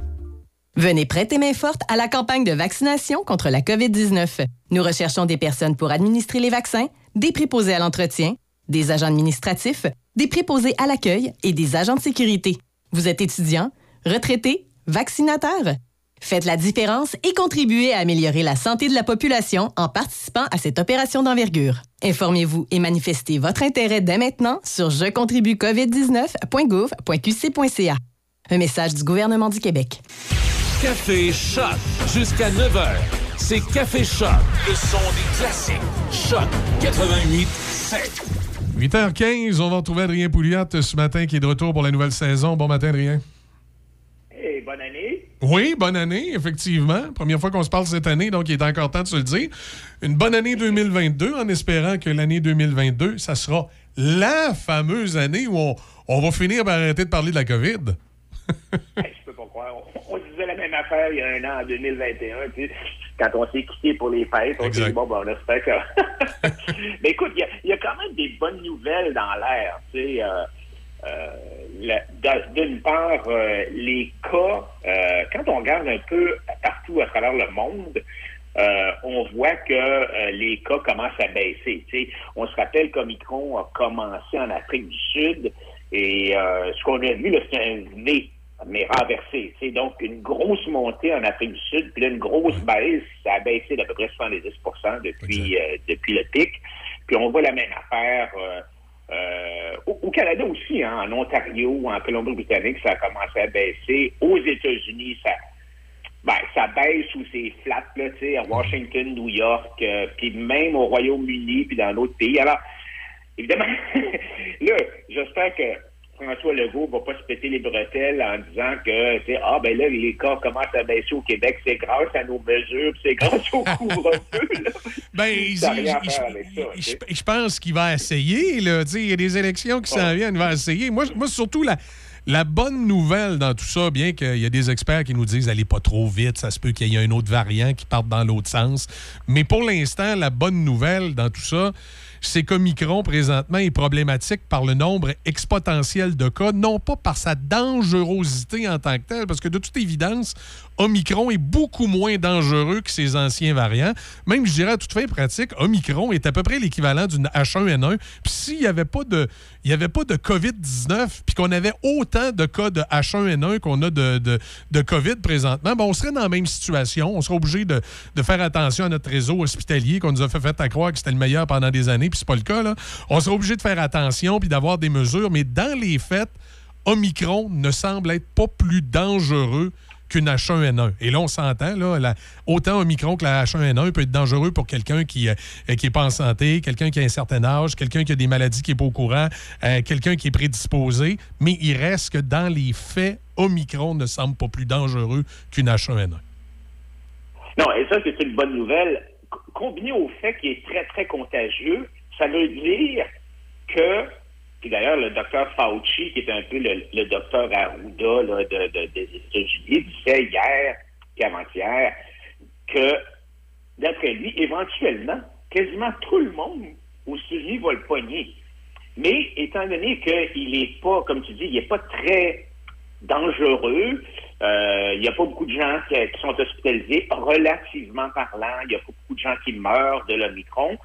Ça voudrait dire que peut-être éventuellement, on va atteindre l'immunité collective. Donc, Exact. tout le monde va être immunisé soit avec le vaccin Mhm. ou soit naturellement. Puis je sais pas toi, mais moi, euh, je regarde autour de moi, puis je suis surpris de voir comment est-ce qu'il y a du monde qui m'annonce Ah ben je l'ai eu, je l'ai eu il y a trois semaines, il y a quatre semaines. Oui, ma mère. Bon, j'ai j'ai eu mal à la tête, tu sais, pendant une couple de jours. Exact. Puis euh, je suis resté chez moi, puis bon, c'est pas plus grave que ça, là. Moi, moi, ma mère de 78 ans l'a eu. Elle était euh, vaccinée, mais elle n'était pas deux doses. Elle était vaccinée une dose euh, euh, de.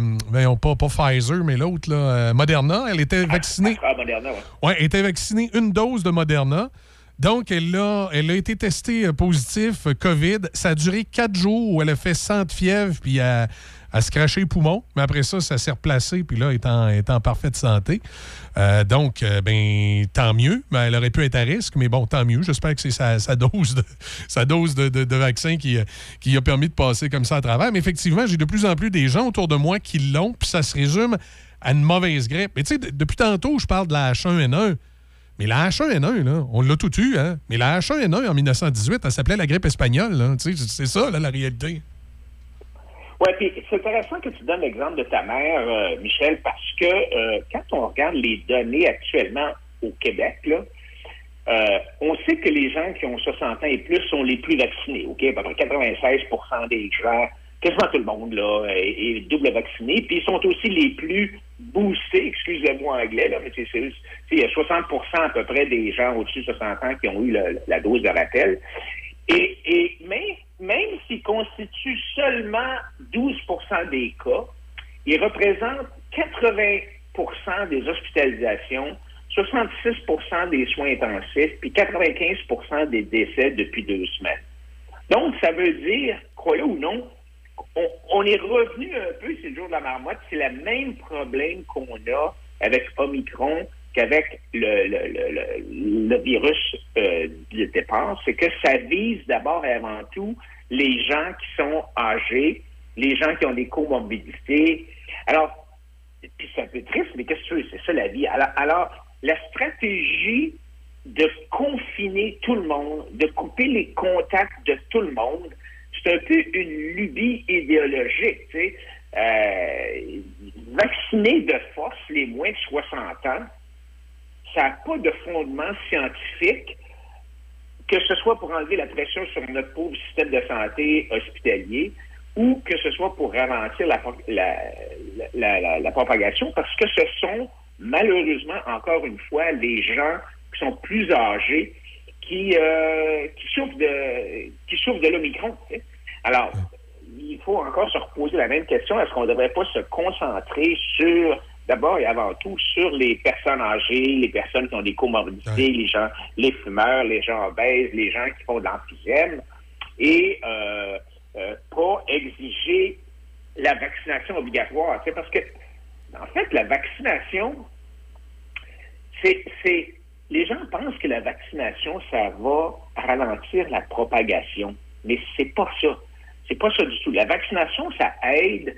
Si tu le prends, si tu le pognes, tu vas être moins malade, tu as moins de chances de mourir. Mais tu as pratiquement autant de chances de le prendre que tu sois vacciné ou non. Il y a, il y a une étude récemment qui a été faite euh, au Danemark euh, qui montre que euh, dans- après 30 jours, les vaccins n'ont plus d'effet sur le ralentissement de l'infection par Omicron. Puis même après 90 jours, cette étude-là, c'est un peu surprenant, mais ça serait même l'inverse. Les patients vaccinés seraient plus susceptibles à être infectés par Omicron. Que- que- que- Euh, comme disait l'OMS, la vaccination euh, à, do- à coup de dose de rappel, c'est pas la solution. Ça prendrait un vaccin qui protège contre l'infection, pas juste contre les symptômes. là.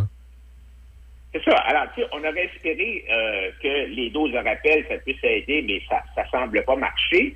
Et, euh, tu sais, on n'est pas pour commencer à donner des, des doses de rappel à tout le monde sur la planète euh, à chaque quatre mois. C'est pas viable, c'est pas abordable. Alors, donc, euh, et, et, et, et au micro, maintenant, c'est la, la, la très grande majorité des cas, c'est des cas de micron. Et euh, comme tu dis, la- la- la- le Center for Disease Control, l'espèce de santé publique des États-Unis, a dit qu'ils ne savaient pas, et on dit ça à la fin du mois de décembre, on ne sait pas encore la façon dont les vaccins et les médicaments disponibles agissent contre Omicron. Donc, euh, c'est- les aînés qui sont, qui sont visés, encore une fois, par Omicron, et puis vacciner toute la population, ça ne réglera rien, sauf peut-être assouvir notre désir de, de faire quelque chose, tu sais, ou de se venger contre des boucs émissaires ima- imaginaires. Ah, c'est exact. Non, c'est pour ça que toutes les mesures actuelles qui sont prises contre les non-vaccinés, d'après moi, c'est une espèce de gros coup d'épée dans l'eau. C'est comme pour satisfaire les vaccinés qui disent ben là, on veut des privilèges. Oui, et, bon, tu sais, euh, on, a vu euh, l'Ontario, ils ont, ils ont beaucoup de données aussi, puis on voit, on, a vu un peu la même affaire. C'est actuellement, euh, chez les, euh, en Ontario, chez les 80 ans et plus, 35% des non-vaccinés qui sont infectés sont hospitalisés. 25% des vaccinés qui sont infectés sont hospitalisés. Donc, même, même si tu es vacciné, quand tu es âgé, tu es à risque. Et euh, euh, donc, la protection qu'on voyait du vaccin avant, euh, avec Omicron, là, ce qu'on voit, c'est que le pourcentage des gens positifs est le même chez les vaccinés que chez les non-vaccinés, puis leur charge virale est la même. Alors, tu sais, finalement, le vaccin, là, ça te met pas à l'abri de porter le virus. Ça te met à l'abri d'être malade si tu portes le virus. Alors, quand on, on- on dit, ben là, on veut mettre un, un impôt, une espèce de taxe sur les gens qui ne sont pas vaccinés, moi, je pense que c'est pas vraiment justifié euh, au niveau scientifique. Et ce que ça fait aussi, c'est que ça, ça, je trouve que au niveau social, ça crée un climat de, une espèce de clivage entre des groupes, tu sais, entre les vaccinés et les non-vaccinés.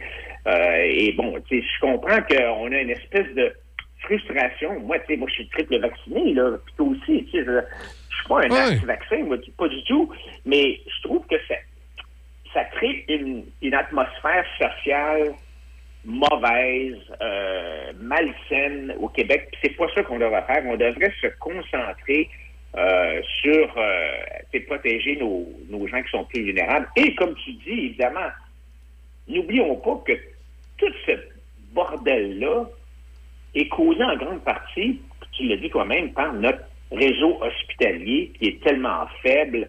Tu sais, quand je regarde aux États-Unis ce qui se passe, aux États-Unis, il y en a des cas de micron, là, autant qu'au Québec. là. Tu sais, je veux dire, le microbe, ben, le, le virus, il traverse les frontières. là. Donc, il y en a au coton, il y en a eu au coton des, des cas aux États-Unis, mais le système américain est capable de répondre à l'augmentation de la demande parce que c'est privé, évidemment. Tu sais, quand c'est privé, ben, Ah, s'il y a une augmentation de la demande, tu vas, tu vas embaucher du monde, tu vas être plus productif, tu vas. Aujourd'hui, là, en, en Floride, là, euh, t'as à peu près 25% des lits d'hôpitaux qui sont pas occupés, là. Non, c'est ça, exact. incroyable. Exact. Et, et- et donc, ils peuvent se permettre à ce moment-là d'avoir des mesures beaucoup plus, euh, entre guillemets, louches que les nôtres. Puis d'autant plus, d'autant plus une grande partie euh, de la réalité euh, vient aussi avec notre climat. Euh, eux étant en été à l'année, ça lui permet une bien meilleure ventilation. Nous autres, on est pognés à l'intérieur de, buildings, particulièrement de nos écoles. Moi, ça m'inquiète le retour des jeunes à l'école lundi parce qu'on sait que nos, buildings au Québec sont laissés à l'abandon. Tout ce qui est gouvernemental, c'est à l'abandon. Puis la ventilation dans les écoles, c'est zéro puis une barre. C'est pas des capteurs de, de CO2 qui vont faire la différence. C'est ouvrir châssis. C'est- pas compliqué. Non, t'as raison. Puis s'il y a bien quelque chose que le gouvernement Legault aurait pu faire depuis un an, comme le, comme le premier ministre Ford a fait en Ontario, c'est justement d'installer des, des ventilateurs dans les écoles. Je me rappelle pas, je me rappelle pas du nombre, mais c'est hallucinant le nombre de- de- d'appareils de, ventilation que euh, l'Ontario a installés dans ses écoles depuis euh, un an. C'est par dizaines et des dizaines de milliers, alors que nous autres, on n'a pratiquement rien fait. tu sais.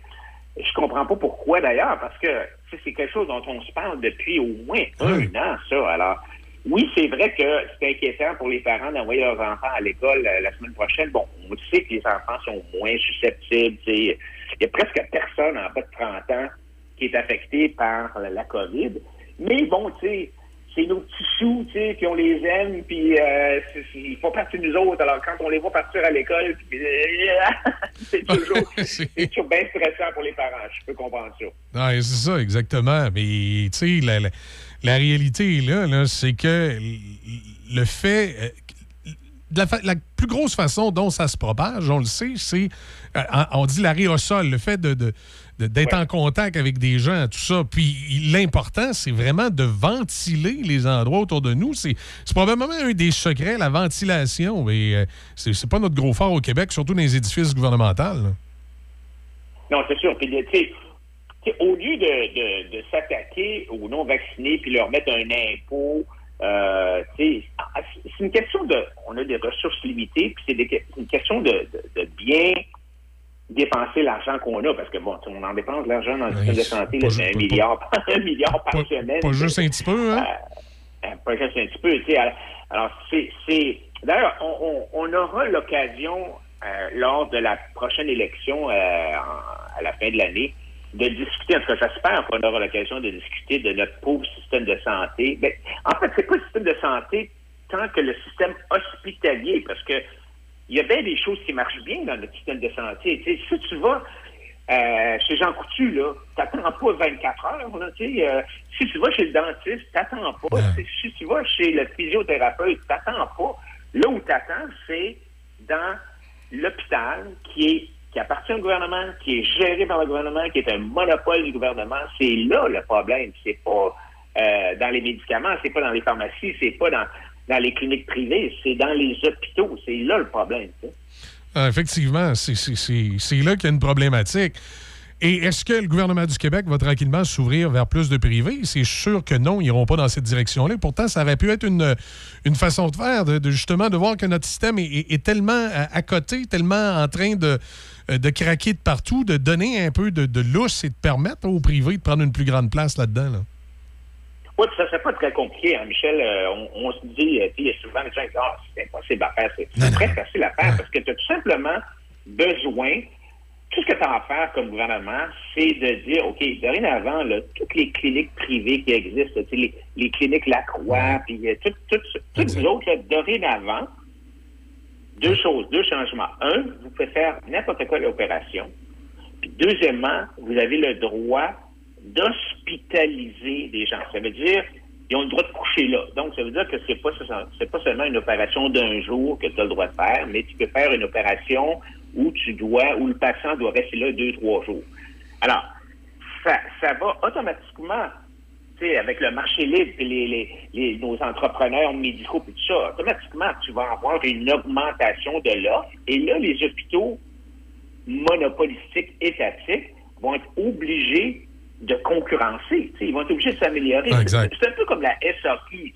On ne veut pas privatiser la SAQ parce que le, le- le nouveau propriétaire d'un monopole, même si c'est un privé, écoute, il va abuser de la situation. Donc, ce qu'il faut faire, c'est autoriser la- ou libéraliser le marché, encourager la concurrence, parce que la concurrence, ça force les gens à s'améliorer, à donner un meilleur service à un meilleur coût, à être plus productif. C'est ça la, beauté, le miracle, si tu veux, du, appelons ça comme ça, du capitalisme. Mais il n'y a rien de mal à avoir du capitalisme dans le réseau de la santé. Au contraire, on voit que ça marche très bien dans tout ce qui n'est pas géré par l'État. Alors, introduisons la concurrence dans les hôpitaux. Je- Puis, euh, ça va régler euh, une grosse partie du problème. Je sais pas maintenant de quelle façon ça fonctionne, parce que ça fait longtemps que j'ai pas eu de nouvelles de l'Australie, mais moi j'avais de la famille en Australie où ils avaient un réseau mix. Et en, tout cas, du moins, comme utilisateurs, eux, ils trouvaient ça extraordinaire. Ils, se promenaient entre les deux réseaux selon leurs besoins, selon leurs moyens, selon les attentes. Même que les, médecins, souvent, lorsqu'ils donnaient la liste des examens à faire, des fois, ils disaient aux patients ben écoute, tel examen, là, ça presse un petit peu plus, j'aimerais ça t'ailles à telle clinique privée. Par contre, telle affaire, tu peux attendre un peu, fait que tu iras au, public, à tel hôpital, puis prends ton temps, puis tu, tu me ramèneras ça. Il y avait une espèce de de menu là, où toi, comme, comme, euh, comme patient, tu avais le choix de dire OK, je vais au privé, je paye, ou je vais au public, je paye pas, mais voici les délais. Non, mais tu as absolument raison. Là.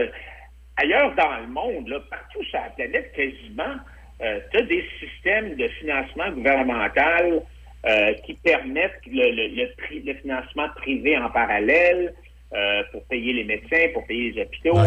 Euh, puis exactement, euh, comme tu dis, euh, en Australie, euh, grâce aux, aux assureurs privés et au système de Medicare qu'ils ont là-bas, ils ont à peu près 560 hôpitaux là-bas, euh, privés, OK? 560 hôpitaux privés en Australie qui traitent à peu près 40% des patients. Euh, puis c'est la même affaire à Singapour, c'est la même affaire en France, c'est la même affaire en Suède, en Hollande, en Suisse, en Allemagne, partout, tu sais. Alors, donc, on serait capable de dire aux hôpitaux, il faut comprendre qu'il y a une différence entre le financement et la prestation des soins. Le gouvernement Oui, va oui. continuer à fournir l'assurance. Exact. Et on ne veut pas que personne soit dans une situation où il n'y a pas les moyens de se faire soigner. là. On s'entend tous là-dessus. Mais une fois que tu assures, l'assurance n'est pas obligée de fournir le service. Sais, la capitale, quand tu as un accident de taux, c'est pas lui, c'est pas eux autres qui réparent ton char. Non, non. Alors, faisons la même chose, assurons les, les, gens.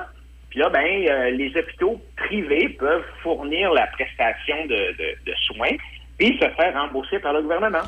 Ah oui, exact. Puis si, si euh, pour eux, euh, il y a des extras puis que ça devrait être plus cher que ça, mais le, le patient aura la liberté de dire ben OK, c'est beau, je vais dans cet hôpital privé-là, il y a une partie qui va être payée par l'assurance maladie, puis moi, je vais payer la différence. Aussi simple que ça. D'ailleurs, de toute façon, déjà, il y a des hôpitaux au Québec qui font ça. Là, tu sais, Sacré-Cœur, par Exactement. exemple, à Montréal. Ils, ils ont déjà sous-traité les blocs opératoires à la clinique euh, Rockland MD, puis euh, ça s'est fait aussi dans, dans, dans des situations de, de chirurgie pour l'œil, des chirurgies de cataracte qui ont été sous-traitées à Saint-Jérôme, par exemple, euh, au nord de Montréal. Alors, ça se fait, c'est- ça se fait partout sur la planète. Le problème, c'est qu'on a affaire à une bureaucratie qui veut rien savoir du changement. hein. La RAMQ ne veut rien savoir. Et les syndicats qui ont peur de perdre des membres syndiqués au privé. Alors, ils, ont- ils sont terrorisés par ça. C'est pour ça qu'il y a tellement de résistance au changement de la part de, de la bureaucratie puis euh, de- de- des syndicats. Puis ils veulent pas de point de comparaison parce que déjà, il y, a des- choses qui nous chargent parfois. Tu sais, pour avoir le câble dans ta chambre, pour avoir euh, une chambre double ou une chambre toute seule, il y a souvent des, frais qu'on nous charge. Là, ce serait bien épouvantable qu'il y aurait un hôpital privé qui aurait des plus belles chambres à meilleur prix. Non, mais écoute, rega- regarde comment est-ce que les syndicats euh, haïssent, je vais utiliser ce mot-là, haïssent le système d'éducation privée. Hein? C'est épouvantable. Pourquoi? Ben, parce que justement, on est capable de comparer les notes. Hein? Il y a une espèce d'arbitre neutre là, qui s'appelle le ministère de l'Éducation qui donne des examens du ministère qui sont les mêmes pour le privé et le public. Puis, qu'est-ce veux, euh, puis, puis, ce qui est intéressant, c'est que depuis qu'on est capable de comparer le privé et le public, le public a été obligé de s'améliorer. Il y a eu beaucoup d'efforts qui ont été faits du côté du, du public depuis dix ans pour améliorer parce qu'ils voyaient bien qu'ils perdaient de la clientèle au profit du privé. Alors, la concurrence, là, Michel, c'est fantastique ce que ça, ça, motive les gens. Ça, ça- Mon- Tu le sais, toi, t'es un, entrepreneur. Ouais, mon- puis, puis je le vois dans- toujours une façon de mieux servir tes clients puis à un meilleur coût. Euh, Je le vois dans le réseau scolaire. Moi, personnellement, j'ai décidé d'envoyer mes enfants au public. Ils vont pas au privé. Mais merci au privé. Parce que l'école publique où j'envoie mes enfants, s'ils se sont forcés pour rénover l'école de fond en comble, s'ils se sont forcés pour mettre un programme de football compétitif, s'ils se sont forcés pour mettre un programme de basket compétitif, s'ils se sont forcés pour nous offrir quelque chose de qualité, c'est parce qu'il y avait une grosse école privée à proximité qui le poussait dans le derrière. Excusez l'expression, mais c'est ça, là. Ah, absolument. Et, et donc, c'est un. C'est- vraiment cette émulation-là, tu sais, ce, désir de vouloir s'améliorer. Puis, le fait aussi, c'est que tu sais, les écoles publiques, ils reçoivent du financement basé sur le nombre d'étudiants qu'ils ont. Alors, s'ils perdent des étudiants, c'est pas bon pour eux autres, là. Tu sais, puis un des problèmes qu'on a dans notre système hospitalier monopolistique étatique, c'est que les hôpitaux sont reçoivent des budgets basés sur l'historique. Donc, l'an passé, euh, tu sais, tel hôpital a reçu euh, 500 millions. Bon, cette année, l'inflation, on leur donne 3 millions de plus. On veut qu'ils ouvrent une clinique euh, pour les femmes enceintes. On leur donne 15 millions pour ça. Donc, OK, on lui donne 518 millions.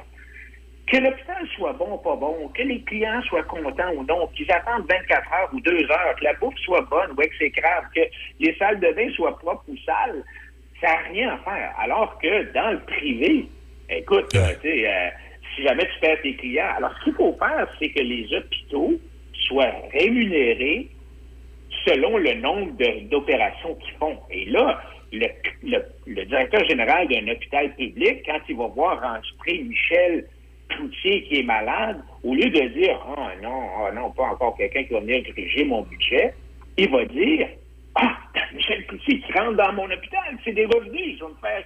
Sais, Ah, il a le bras cassé, je sais que si je répare son bras, le gouvernement va me donner 1000 piastres. Alors, c'est ça la concurrence. Puis la, la rémunération basée sur la- la- les services rendus et non sur un chèque que tu reçois au début de l'année, peu importe ta performance. C'est ça, exact, exact. Puis tu essayes de faire gonfler l'année d'après, là, puis euh, que tu t'assures de tout dépenser dans l'année pour dire Ah, ça m'en prend plus l'année d'après. là, tu sais. Oui, on connaît ça. Ce qu'on appelle le March Madness, c'est à la fin de l'année financière du gouvernement, le 31 mars, là, c'est là que dans les deux semaines qui précèdent, là, les vendeurs d'ordinateurs sont bien contents parce que Ouais, c'est ça. militaires veulent dépenser leur budget. Effectivement. Euh, Adrien, merci encore. euh, bien intéressant ce matin, des, euh, des pistes de réflexion qui. Ce qui, est- toujours un peu choquant, c'est que euh, on, pense à tout ça. C'est réaliste, mais euh, il n'y a, personne qui va le faire, je pense, finalement. Tu On est un peu pogné dans notre système qui tourne en rond. J'espère qu'à un moment donné, on aura un gouvernement qui va avoir le courage de faire ça. Oui, ça prend beaucoup de courage. Euh, comme je te dis, c'est Ça a l'air à dire, mais c'est relativement facile parce que comme gouvernement, t'as pas grand-chose à faire. T'as rien qu'à dire OK, OK au privé, puis eux autres vont faire la job. Si tu essayes de réformer le système public, c'est tellement lourd, c'est tellement gros, t'as tellement de... Combien de fois est-ce que on a entendu des réformes? Il y a eu une, il y a, eu une réforme à tous les cinq ans. Là, euh, ça a Ah, des- de bonnes tentatives, mais ça n'a jamais, jamais, jamais, jamais abouti. Là. Moi, j'ai, on a comme euh, chroniqueur dans l'émission du midi ici un ancien ministre péquiste, M. Bertrand, euh, voyons, j'oublie son prénom, euh, voyons, Roger, Roger Bertrand, en tout cas, peu importe, euh, qui, qui nous parle des fois de la réforme Rochon. Puis, tu sais, il nous dit si, si la réforme Rochon aurait été véritablement menée jusqu'au bout, ça aurait donné des résultats. Oui, mais justement, Ben oui. elle- n'a jamais été menée jusqu'au bout, puis toutes les réformes sont jamais menées jusqu'au bout parce qu'il y a tout le temps un fonctionnaire à quelque part qui met un haut là sur quelque chose, tu sais. Exactement. Ou, ou, ou, tu sais, c'est complexe. tu On ne réalise pas comment est-ce que c'est complexe un, système. N'importe quelle entreprise, c'est compliqué. Écoute, rien que manufacturer un crayon au plomb, pense-y, là. Ça prend du graphite, ça prend du bois, ça prend du métal, ça prend du caoutchouc, ça prend de la peinture. Tu il faut peut-être acheter ça en Afrique du Sud, euh, partout à travers le monde, ces matériaux. C'est compliqué, tu sais. Mais le miracle du capitalisme, c'est que toutes ces forces-là sont, sont unifiées dans l'objectif de faire un profit, de faire un, un produit qui va être utile aux consommateurs. Alors, de penser qu'un gouvernement, euh, que 300 000, 500 000 fonctionnaires sont capables de, de, de gérer un système complexe comme ça, c'est impossible. On l'a vu en URSS, que tu veux? Non, c'est- quand quand l'État devient trop gros, ça marche pas. Ça marche jamais. Ouais, c'est la réalité. Alors écoute, on a une opportunité peut-être cette année avec l'élection de, Ah, de, J'espère que ça va être un, un sujet de, tu sais, un, un- sujet Ben. C'est ça, euh, tu sais, qui peu, peu- peu importe les- les- le, le parti qui, en bout de compte, euh, sera au pouvoir. euh, espérons qu'il y a des gens qui vont, euh, qui vont être sensibles à, à- à trouver des solutions qui sont, euh, euh, qui sont nouvelles, d'arrêter de tourner en rond dans la même boîte, là, de faire des réformes de réformes de la réforme avec des fonctionnaires qui, arrivent à nulle part. là. Ou de mettre plus d'argent. Tu sais, combien de fois Ah, ça, ça fait 40 ans qu'on met plus d'argent dans le réseau. Là. Puis, c'est rendu que ça coûte un milliard, un milliard par semaine. Puis on est quand même, malgré ça, obligé d'être confiné parce qu'on a un réseau qui n'est pas capable de, de gérer euh, une 800, 900 ou 1000 ou 1500 euh, hospitalisations. C'est- c'est pitoyable. Ah, exact, exact. Adrien, merci beaucoup. Hey, OK, c'était un plaisir. On se reparle la semaine prochaine. À la semaine prochaine. Au revoir. Adrien Pouliot, donc, avec nous ce matin. Euh, oui, des, des idées, des solutions, on embrasse, on en a, mais euh, c'est- tout le temps mise en application. Il n'y a pas grand monde qui. On, on revient tout le temps dans les mêmes solutions. On met plus d'argent, on fait une réforme, puis à toutes les fois, tu sais, je n'étais pas étonné d'entendre Roger Bertrand quand il est venu ici nous dire euh, que à la, base, M. Rochon avait un très, très bon plan, mais finalement, il n'a pas été au bout. C'est- ça pour tous les ministres. On aurait Barrette, euh, libéral, en studio. Il nous a j'avais un bon plan, mais. Mais, mais, mais c'est ça. Mais, mais, mais, mais, mais, mais, il n'y a pas un mot juste de plan qui va jusqu'au bout. Parce que t'as tout un fonctionnaire ou un syndicat qui le casse à quelque part, ton plan. Mhm. Fait que. mais du privé. Moi, il y a, il y a quelqu'un qui me dit Ouais, mais Michel, il dit euh, le meilleur système, c'est un système public. Oui, sur papier.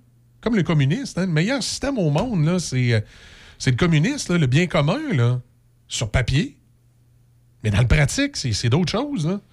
La répartition des richesses sur papier, là, comme, comme dans le système communiste, c'est extraordinaire, là, ou socialiste, là, deux fois le les deux. euh, dans le socialiste, c'est extraordinaire la répartition des richesses. La, L'URSS, c'est extraordinaire son système de répartition des richesses sur papier. C'est pas applicable sur le terrain parce que où il y a de l'homme, il y a de l'hommerie, comme disait un de mes anciens boss. C'est que là, quand tu as une répartition des richesses, tu arrives, toutes les deux, faut donner une performance. Puis on se rend compte que peu importe la performance qu'on donne, notre salaire est le même. Alors, est-ce que toi, si je performe plus que, j'en fais plus que toi, je dis n'importe quoi, toi, là, on fabrique des. euh, on a une usine de fabrication d'auto. Puis là, toutes les deux, dans un merveilleux système socialiste de répartition des richesses, on nous donne toutes les deux euh, un million pour opérer notre usine. On s'assoit sur le bord de la table, on jase avec, puis on, on jase ensemble, on dit, toutes les deux, là, on a un million pour opérer. Puis moi, mon équipe, là, elle travaille 25 jours de plus par année que ton équipe, puis on produit 20 véhicules de plus que ton équipe. Mais on est payés tous les deux pareil. Puis on sait qu'on va toujours être payés tous les deux pareil. Qu'est-ce qui arrive en bout de compte? Est-ce que toi, tu vas augmenter ta cadence pour me rattraper? Ou moi, je vais te regarder et je vais dire, oui, sais-tu, dans le fond, hein, travaille trop fort pour rien. Que moi, je vais baisser ma cadence. Dans deux ans, on va se recroiser. Non seulement j'ai baissé ma cadence, j'ai baissé ma cadence en bas de toi. L'année d'après, on se recroise au meeting, puis on se reparle. On a encore le même montant d'argent pour produire des véhicules, toutes les deux, puis on compare nos performances. Puis là, tu te rends compte que moi, mon équipe, elle travaille une couple de jours de moins que la tienne, puis euh, on a le même montant, puis qu'on produit un petit peu moins de véhicules que vous autres. Mais là, c'est toi qui vas s'ajouter sur moi. Tu vas baisser ta cadence. Puis c'est ça qui a tué l'URSS. C'est ce qui a tué l'URSS, c'est que le peuple est devenu lâche, il est devenu pas performant, il n'y avait pas d'intérêt. Alors que dans le système capitaliste, tu as une motivation. Là, il y a juste que le capitalisme à l'extrême, bien là, ça devient, euh, devient l'autre bout du spectre. C'est que là, à un moment donné, tu veux tellement fouetter tes troupes, puis tu veux tellement en avoir pour, pour peu de dollars. Tu sais, avec ton million, là, sais, des chars, tu veux en produire comme euh, ça se peut pas. Là, tu sais, là, là, tu, peux, att- tu peux rejoindre l'autre bout du spectre. là. Mais tu sais, le bon jugement se passe un peu dans le milieu. Et sur papier, je pense qu'un système public, c'est le meilleur système. Le problème, c'est que ça marche pas. Fait qu'il y a besoin d'être fouetté par du privé. Puis juste du privé, ça marche pas non plus. là. Tu sais, ça, ça te prend un juste milieu. Un équilibre. Puis je pense que pour atteindre cet équilibre-là, le gouvernement du Québec devrait dire écoute, on, on va permettre le privé, mais quand même contrôlé. Là, je dis pas de, permettre qu'il y ait 200 hôpitaux privés demain matin dans une grande région comme Québec, mais peut-être de dire bon, dans la région de Québec, on serait prêt à donner le permis pour qu'il y ait euh, deux hôpitaux privés ou permettre les, les méga cliniques, c'est-à-dire les cliniques où il peut y avoir des hospitalisations pour certains types de, de- d'opérations. Ce qui ferait qu'à ce moment-là, ça ferait des mini-hôpitaux, puis ça dérangerait peut-être moins le- les grands centres. Ça pourrait être une façon de faire, mais moi, je pense qu'à un moment donné, on n'aura pas le choix d'aller vers là pour, pour mettre notre système de santé sur les rails, parce qu'on le voit avec la pandémie. S'il y a une, grande leçon à retenir de cette pandémie-là, c'est que le système de santé au Québec, il est tout croche. Puis le système d'éducation n'est pas trop loin en arrière. Il y a peut-être des petites affaires à retravailler là, mais ce qui presse d'abord et avant tout, je pense, c'est le système de santé, puis le système d'éducation, on pourra en reparler. Le système d'éducation, nos cégep. Il y a juste au Québec qu'il y a ça, des cégeps. là. Tu sais comment ils ont construit les cégeps? Ils ont pris une coupe de cours universitaires, ils les ont amenés au cégep. Puis ils ont pris les, les techniques professionnelles, puis ils les ont amenés au cégep. Dans les autres provinces et aux États-Unis, tu as le secondaire. Oui, mais le secondaire, il est plus long. Moi, mais c'est faux, ça. En Ontario, euh, Non, mais moi, mais c'est parce qu'ils disent une septième année, mais dans les fêtes, au bout du compte, c'est le même nombre d'années. Parce Ben, qu'en- pas en- ben, c'est parce qu'en Ontario, il n'y avait pas de maternelle, vraiment. Ça n'existait pas vraiment, la maternelle. Donc, même si tu une année de plus, on, on- on s'en fout. Il reste que. À, à- écoute, tu as fini le secondaire, là. C'est soit le collège technique ou l'université. Et les cours que tu vas suivre à l'université, dans certains cas, c'est des cours de cégep ici. Les cours que tu vas suivre dans les collèges techniques, c'est des cours de cégep ici. Ouais, mais ça fait aussi peut-être peut-être que c'était pour la logique de ça fait moins de, de personnes, il y a plus de, de stationnement. il y a- Ben non, mais c'est parce qu'écoute, prends, ton, prends ton diplôme de cégep, va-t'en aux États-Unis, puis va-t'en dans les autres provinces, là, puis ça lui prend un bon deux minutes à comprendre c'est quoi ton diplôme. là. Oui, mais en même temps, la, pro- la- la grande proportion des gens qui étudient ici, c'est pour travailler ici. Oui, je sais. Mais il reste que le système d'éducation, tant qu'à moi, est unique en Amérique du Nord, puis il performe pas mieux. Même qu'on est reconnu pour donner des diplômes à des gens qui, probablement, à l'extérieur du Québec, en auraient pas. Euh, donc, peut-être qu'il y aurait quelque chose à revoir là-dedans. Puis l'idée des cégeps était pas bête, c'est amener de l'éducation en région. Moi, les cégeps, j'y garderais. J'y garderais comme une espèce d'école multifonction, mais les cours qui étaient universitaires, ils resteraient universitaires, puis ils seraient affiliés à une université. Ça veut dire, si t'es au cégep, je dis n'importe quoi, je sais pas s'il y a le cours infirmière au cégep de Thetford mais si, mettons, t'es au cégep de Thetford Mine, puis t'étudies pour être infirmière, et il y a des cours, euh, en- entre autres, si tu vas en Ontario, là, infirmière professionnelle, c'est à l'université. Mais que les cours universitaires soient sanctionnés par un, un UCAC, un UCAM, un UCUC, quelque chose, là, puis que ce soit un diplôme universitaire que tu as quand tu as terminé. Mais le cours a été donné par le cégep, chapeauté par l'université. Ça serait pas mal plus logique. Ben, ça là, à les, université. les cours, ben c'est des cours universitaires. Tu as beaucoup de cours au cégep au Québec que c'est des cours universitaires partout ailleurs dans le monde. Donc, donne les diplômes qui vont avec. Puis fallait chapeauter par les organisations qui doivent les chapeauter. Puis bien souvent, le programme, il n'est pas complet. là. Si tu veux vraiment, il faut que tu le finisses à l'université. Ben, ramène, Ben, ça dépend si tu ra- ra- ramène les cours de l'université qui doivent, qui doivent aller avec le programme dans le cégep, puis fallait donner par le cégep. Mais chapeauté par une université. Tu sais, c'est- dans le fond, c'est comme les campus d'université. Quand tu vas à l'université de Rimouski, à Lévis, c'est comme un gros cégep, dans le fond. C'est chapeauté par l'université. Parce que c'est une université. Oui, mais c'est quoi un cégep? Ben, c'est une école entre le secondaire et Non, l'université. non, ça, c'est ce qu'on te fait à croire au Québec. Le cégep, c'est un collège technique dans lequel on a rajouté des cours universitaires. Mais Vois-tu, j'ai des doutes, moi, là- là-dessus. Non, il n'y a pas de doute. Regarde les programmes qui sont donnés en Ontario, regarde les programmes qui sont donnés au Québec, et tu vas voir qu'il y a une partie du programme universitaire en Ontario qui est dans les cégep au Québec. Oui, mais c'est pas nécessairement la même chose que les gens vont apprendre à l'intérieur du programme. C'est sensiblement la même chose qu'ils vont apprendre. Ils vont juste perdre leur temps au cégep pour un diplôme de cégep qui veut pas dire grand-chose. C'est comme ça qu'ils ont construit les cégeps. Sinon, tu es en train de me dire qu'au Québec, on a inventé des cours. Et ça, là, ça sera encore plus terrible. On a inventé des cours au cégep qui existent à nulle part ailleurs dans le monde. Mais non, ils ont pris des cours universitaires et ils les ont ramenés au cégep. Mais il doit y avoir une raison qu'on n'est pas au courant. Oui, c'est pas compliqué la raison pour laquelle ils ont fait ça, Déby. C'est qu'ils ont voulu envoyer de l'éducation en région. Parce que quand tu habites dans certaines régions, aller à l'université, c'était pas évident, on pouvait pas mettre des universités partout au Québec. Fait qu'ils ont dit de quelle façon nos collèges techniques, comme il y a dans toutes les autres provinces, partout en Amérique du Nord, pourraient être plus performants puis de permettre une meilleure éducation puis d'aller plus loin. L'idée de base était bonne. On a dit on va prendre certaines formations de base de première année à l'université, puis on va les envoyer dans les cégeps. Puis on va faire plus de techniques. Ben, si c'est juste des cours de première année, techniquement, Mais- c'est pas comme si tu étais à l'université. Si tu Non, non, mais c'est que ça, ça, ça- ça crée, ça crée une bébite qui est unique au Québec puis qui, qui veut rien dire. C'est pas tu sais, quand tu vas aller à l'inverse du monde, là, tu vas à l'inverse du monde, tu arrives avec toutes sortes de diplômes que tu s'en vas à l'international et regarde ton diplôme, c'est c'est quoi ça?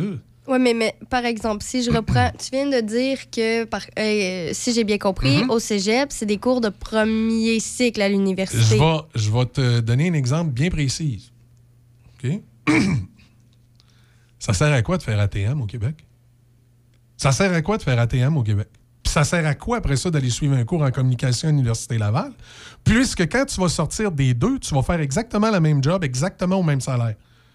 Donc, ça sert à quoi ATM? Dans les autres provinces, ça n'existe pas ATM. Tu Non, rentres en communication à l'université, that's it, that's all. Donc, ton, ton éducation est payante. Ton diplôme vaut de quoi? Là, ton, ton diplôme de communication universitaire est dilué par un diplôme de cégep qui s'appelle ATM pour faire la même maudite job au même maudit salaire. Ça t'a servi à quoi à ce moment-là? Mais c'est que faire- c'est pas les mêmes cours, c'est pas. le- c'est Y a-tu quelque chose? Il y a le même objectif, mais la manière d'apprendre n'est pas nécessairement pareille dans les deux établissements. Oui, mais ça, tu as ça Et- t'as Le le cours de communication que tu suis présentement à Montréal va suivre celui à Laval. Les deux sont extrêmement différents. Les deux, tu n'apprendras pas tout à fait la même chose de la même façon, mais en bout de ligne, tu as le même maudit diplôme. Bienvenue au Québec. Tu sais, c'est- ça qui, qui est aberrant dans notre système. C'est que la valeur de ce que tu apprends est diluée par un système doublon. Mais Complètement pas- doublon. C'est pas nécessairement dilué. Ben oui, c'est dilué. C'est- quoi le but d'étudier dans la vie? C'est d'avoir des connaissances générales qui vont Mhm. t'amener vers un travail que tu vas être rémunéré en conséquence de la qualité de ton travail, mais en conséquence des acquis que tu as eus. Mais quand les acquis que tu as eus valent rien, la seule chose qui compte finalement, c'est la qualité de ton travail. Donc au Québec, soyons des bons travailleurs, on va être bien payés. Ouais, mais Puis, tes acquis allons- sont reconnus. Mais par qui? Mais si tu travailles au Québec Ouais. et que tu es allé Ouais. à l'école au Québec, Ouais. ben, tes acquis sont reconnus. Tu es au Québec, tu dans le système du Québec. Oui, mais t'es- ton acquis, il te donne quoi ton acquis? Ouais, mais moi, ce que je comprends pas, c'est si tu dis que c'est juste des cours de premier cycle universitaire. Ouais. Ben, ben, des c'est pas cours, pareil que l'université. Non, Le c'est pas pareil. troisième C'est cycle, pas- c'est beaucoup plus poussé. C'est pas, pareil, mais ça crée un diplôme de cégep qui sert à rien.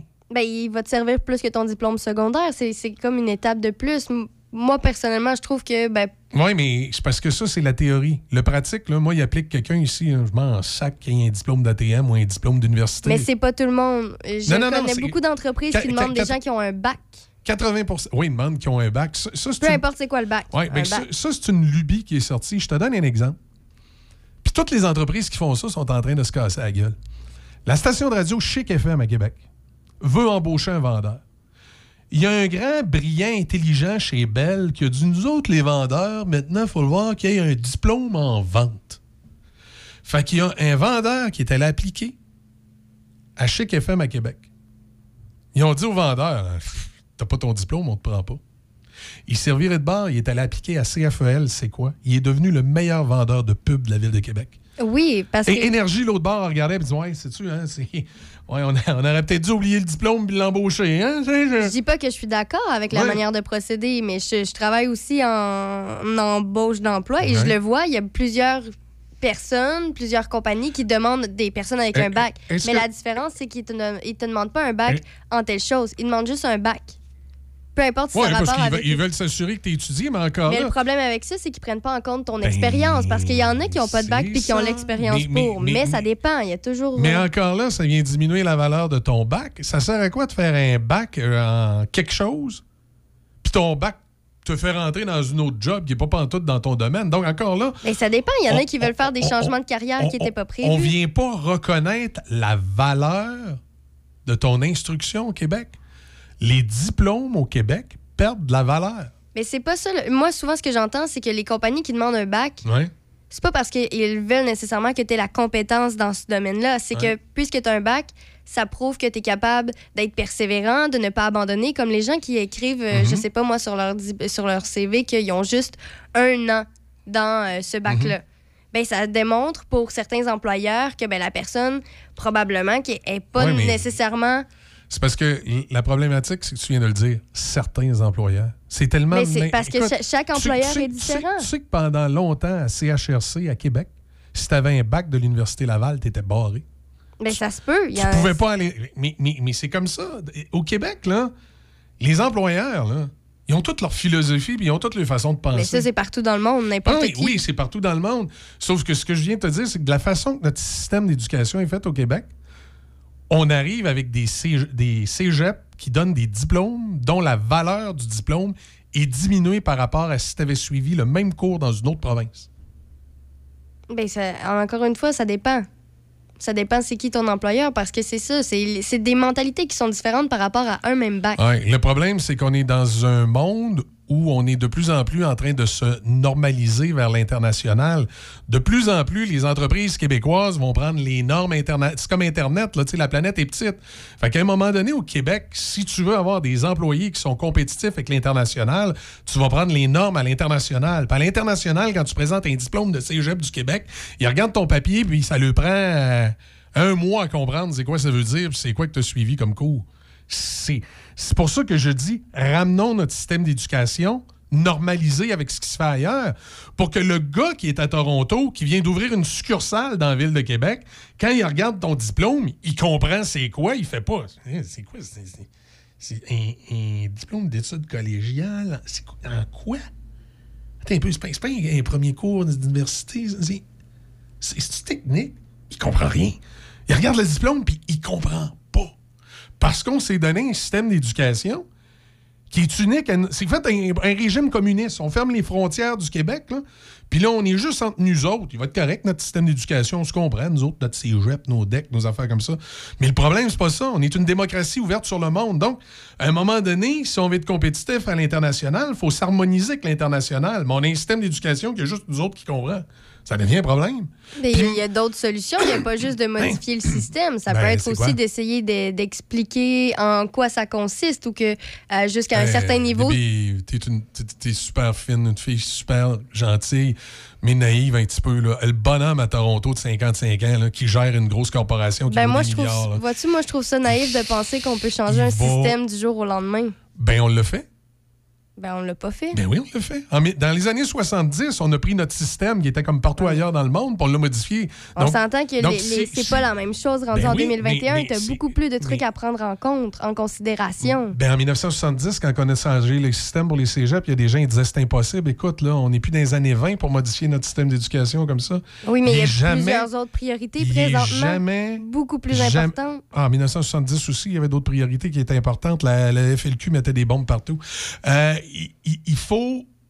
Il n'est jamais trop tard pour changer un système. Sinon, on va abdiquer. Oui, mais je dis pas qu'il est trop tard, mais je dis juste que moi, je trouve que présentement, pendant un temps de pandémie, Mais- pendant qu'on a un système, comme tu le disais tantôt, qui est en difficulté, Oui, mais il faut, faut le voir éventuellement le changer. le système d'école, présentement, c'est le dernier des soucis. là. Et oui, mais je te dis pas de demain matin, mais il faut le voir le changer. C'est ça que je dis. Il faut une réforme du système de santé. Il faut une réforme du système d'éducation. Il faut ramener notre système d'éducation vers un système qui est plus Ben, international. Peut-être un jour, mais certainement pas présentement. Mais priorité. Moi, je dis que c'est une priorité. Parce que si tu veux virer de bord notre système, là, ça va prendre 15 ans à ramener notre système vers un système. Donc, déjà, le prochain gouvernement devrait, un, faire le ménage dans la santé en laissant rentrer euh, le, le- le- le privé euh, jusqu'à un certain point, et devrait, au niveau du système d'éducation, commencer à mettre des réformes en place pour tranquillement ce qui se passe dans les cégeps, ça s'harmonise avec ce qui se fait ailleurs à travers le pays. Donc, si on veut continuer à garder de l'éducation en région, que les cours qui sont plus universitaires soient traités en tant que tels puis pour être chapeautés par des universités, puis les cours qui sont plus collège technique soient traités vraiment plus comme des cours de collège technique et qu'on y mette les ressources. Donc, que tranquillement, on ramène notre système d'éducation vers un système qui est plus représentatif de ce qui se fait partout en Amérique du Nord. Puis tu fais pas ça en, cliquant en claquant des mains, comme tu viens de le dire. Ça va être par étapes, ça va être tranquillement. Puis ensuite, qu'on donne de la valeur à nos diplômes. Qu'on incite les, les employeurs et les travailleurs à bien reconnaître les diplômes de chacun dans, leur domaine, plutôt que d'y aller avec du n'importe quoi. Non, à un moment donné, il faut donner à notre système d'éducation et à notre système de santé un air d'aller. Sinon, on va tourner en rond perpétuellement puis on va tout le temps avoir les mêmes problèmes. Dans 25 ans, tu vas faire de la radio, DB, puis tu vas avoir encore un animateur en avant de toi, probablement pas moi, que je vais être en- à la retraite sur les îles d'Hawaï. Mais tu vas avoir un animateur de radio en avant de toi qui va te radoter les mêmes problématiques que je viens de dire là. Ça va mal dans la santé, nos urgences, ça va mal dans le système d'éducation, nos diplômes, ça va être la même affaire. J'ai l'impression, parce que c'est drôle, parce que présentement, j'ai ces propos-là à la radio. Puis j'entendais les, les Gilles Proux, les André Arthur, les Robert Gillet, les, les animateurs des années 70-80 radoter la même affaire, puis il n'y a rien qui a changé. Ouais, mais c'est pas juste au Québec. Je comprends, mettons, il y a, il y a- il y a quelques. Ben, il y en a des difficultés dans le système de santé, Mhm. mais c'est pas propre au Québec, ces difficultés-là. Il y en a aux États-Unis, il y en a partout présentement. Oui, mais c'est pire, c'est pire ici, là. C'est beaucoup pire ici, On- je- C'est c'est ce qu'on disait tantôt. Tu sais, en Floride, présentement, ils sont un peu plus lousses. Il y a deux raisons. Un, c'est l'été. Puis deux, c'est que leur système de santé n'est pas tout croche comme le nôtre. T'as un système de santé tout croche qu'on a ici, là. C'est- clair, clair, clair que notre système de santé est malade, là. Il est très, très malade. Oui, il y en a plusieurs qui disent. Puis c'est- il y a des statistiques aussi. Tout démontre qu'il y, y a changement à faire. Maintenant, c'est d'évaluer qu'est-ce qui est le mieux pour ça, de faire des tests, des essais-erreurs, comme on fait présentement en pandémie. Tu peux pas trouver une solution comme positive, ça. jeune fille. Oui, je suis positive. Hey, début, on a dépassé notre temps. On va se laisser là-dessus. On, on, en, on en reparlera dans, dans- Je pense qu'on va avoir l'occasion, de toute façon, avec l'actualité, de reparler d'un paquet de sujets. On va écouter les Eagles, leur plus gros classique. C'est quoi? Eh, pelaille. C'est. une- Attends un peu. Les Eagles. Ah, Il les faut que je me remette dans le bain de la musique, là. Les Eagles. Un, un, OK. Hotel California. C'est ça. hey, tu vas être dans le retour avec euh, Raphaël? Oui. Puis on est là demain matin, évidemment, à 6 h. Hôtel California, les Eagles, Claude Dubois, ça s'en vient. Sylvain Cossette et un souvenir de Roxette un petit peu plus tard. Passez une excellente journée. Et euh, si vous avez votre idée, vous autres aussi, sur le système de santé ou d'éducation, faites-nous en part. Vos euh, propositions sont toujours les bienvenues.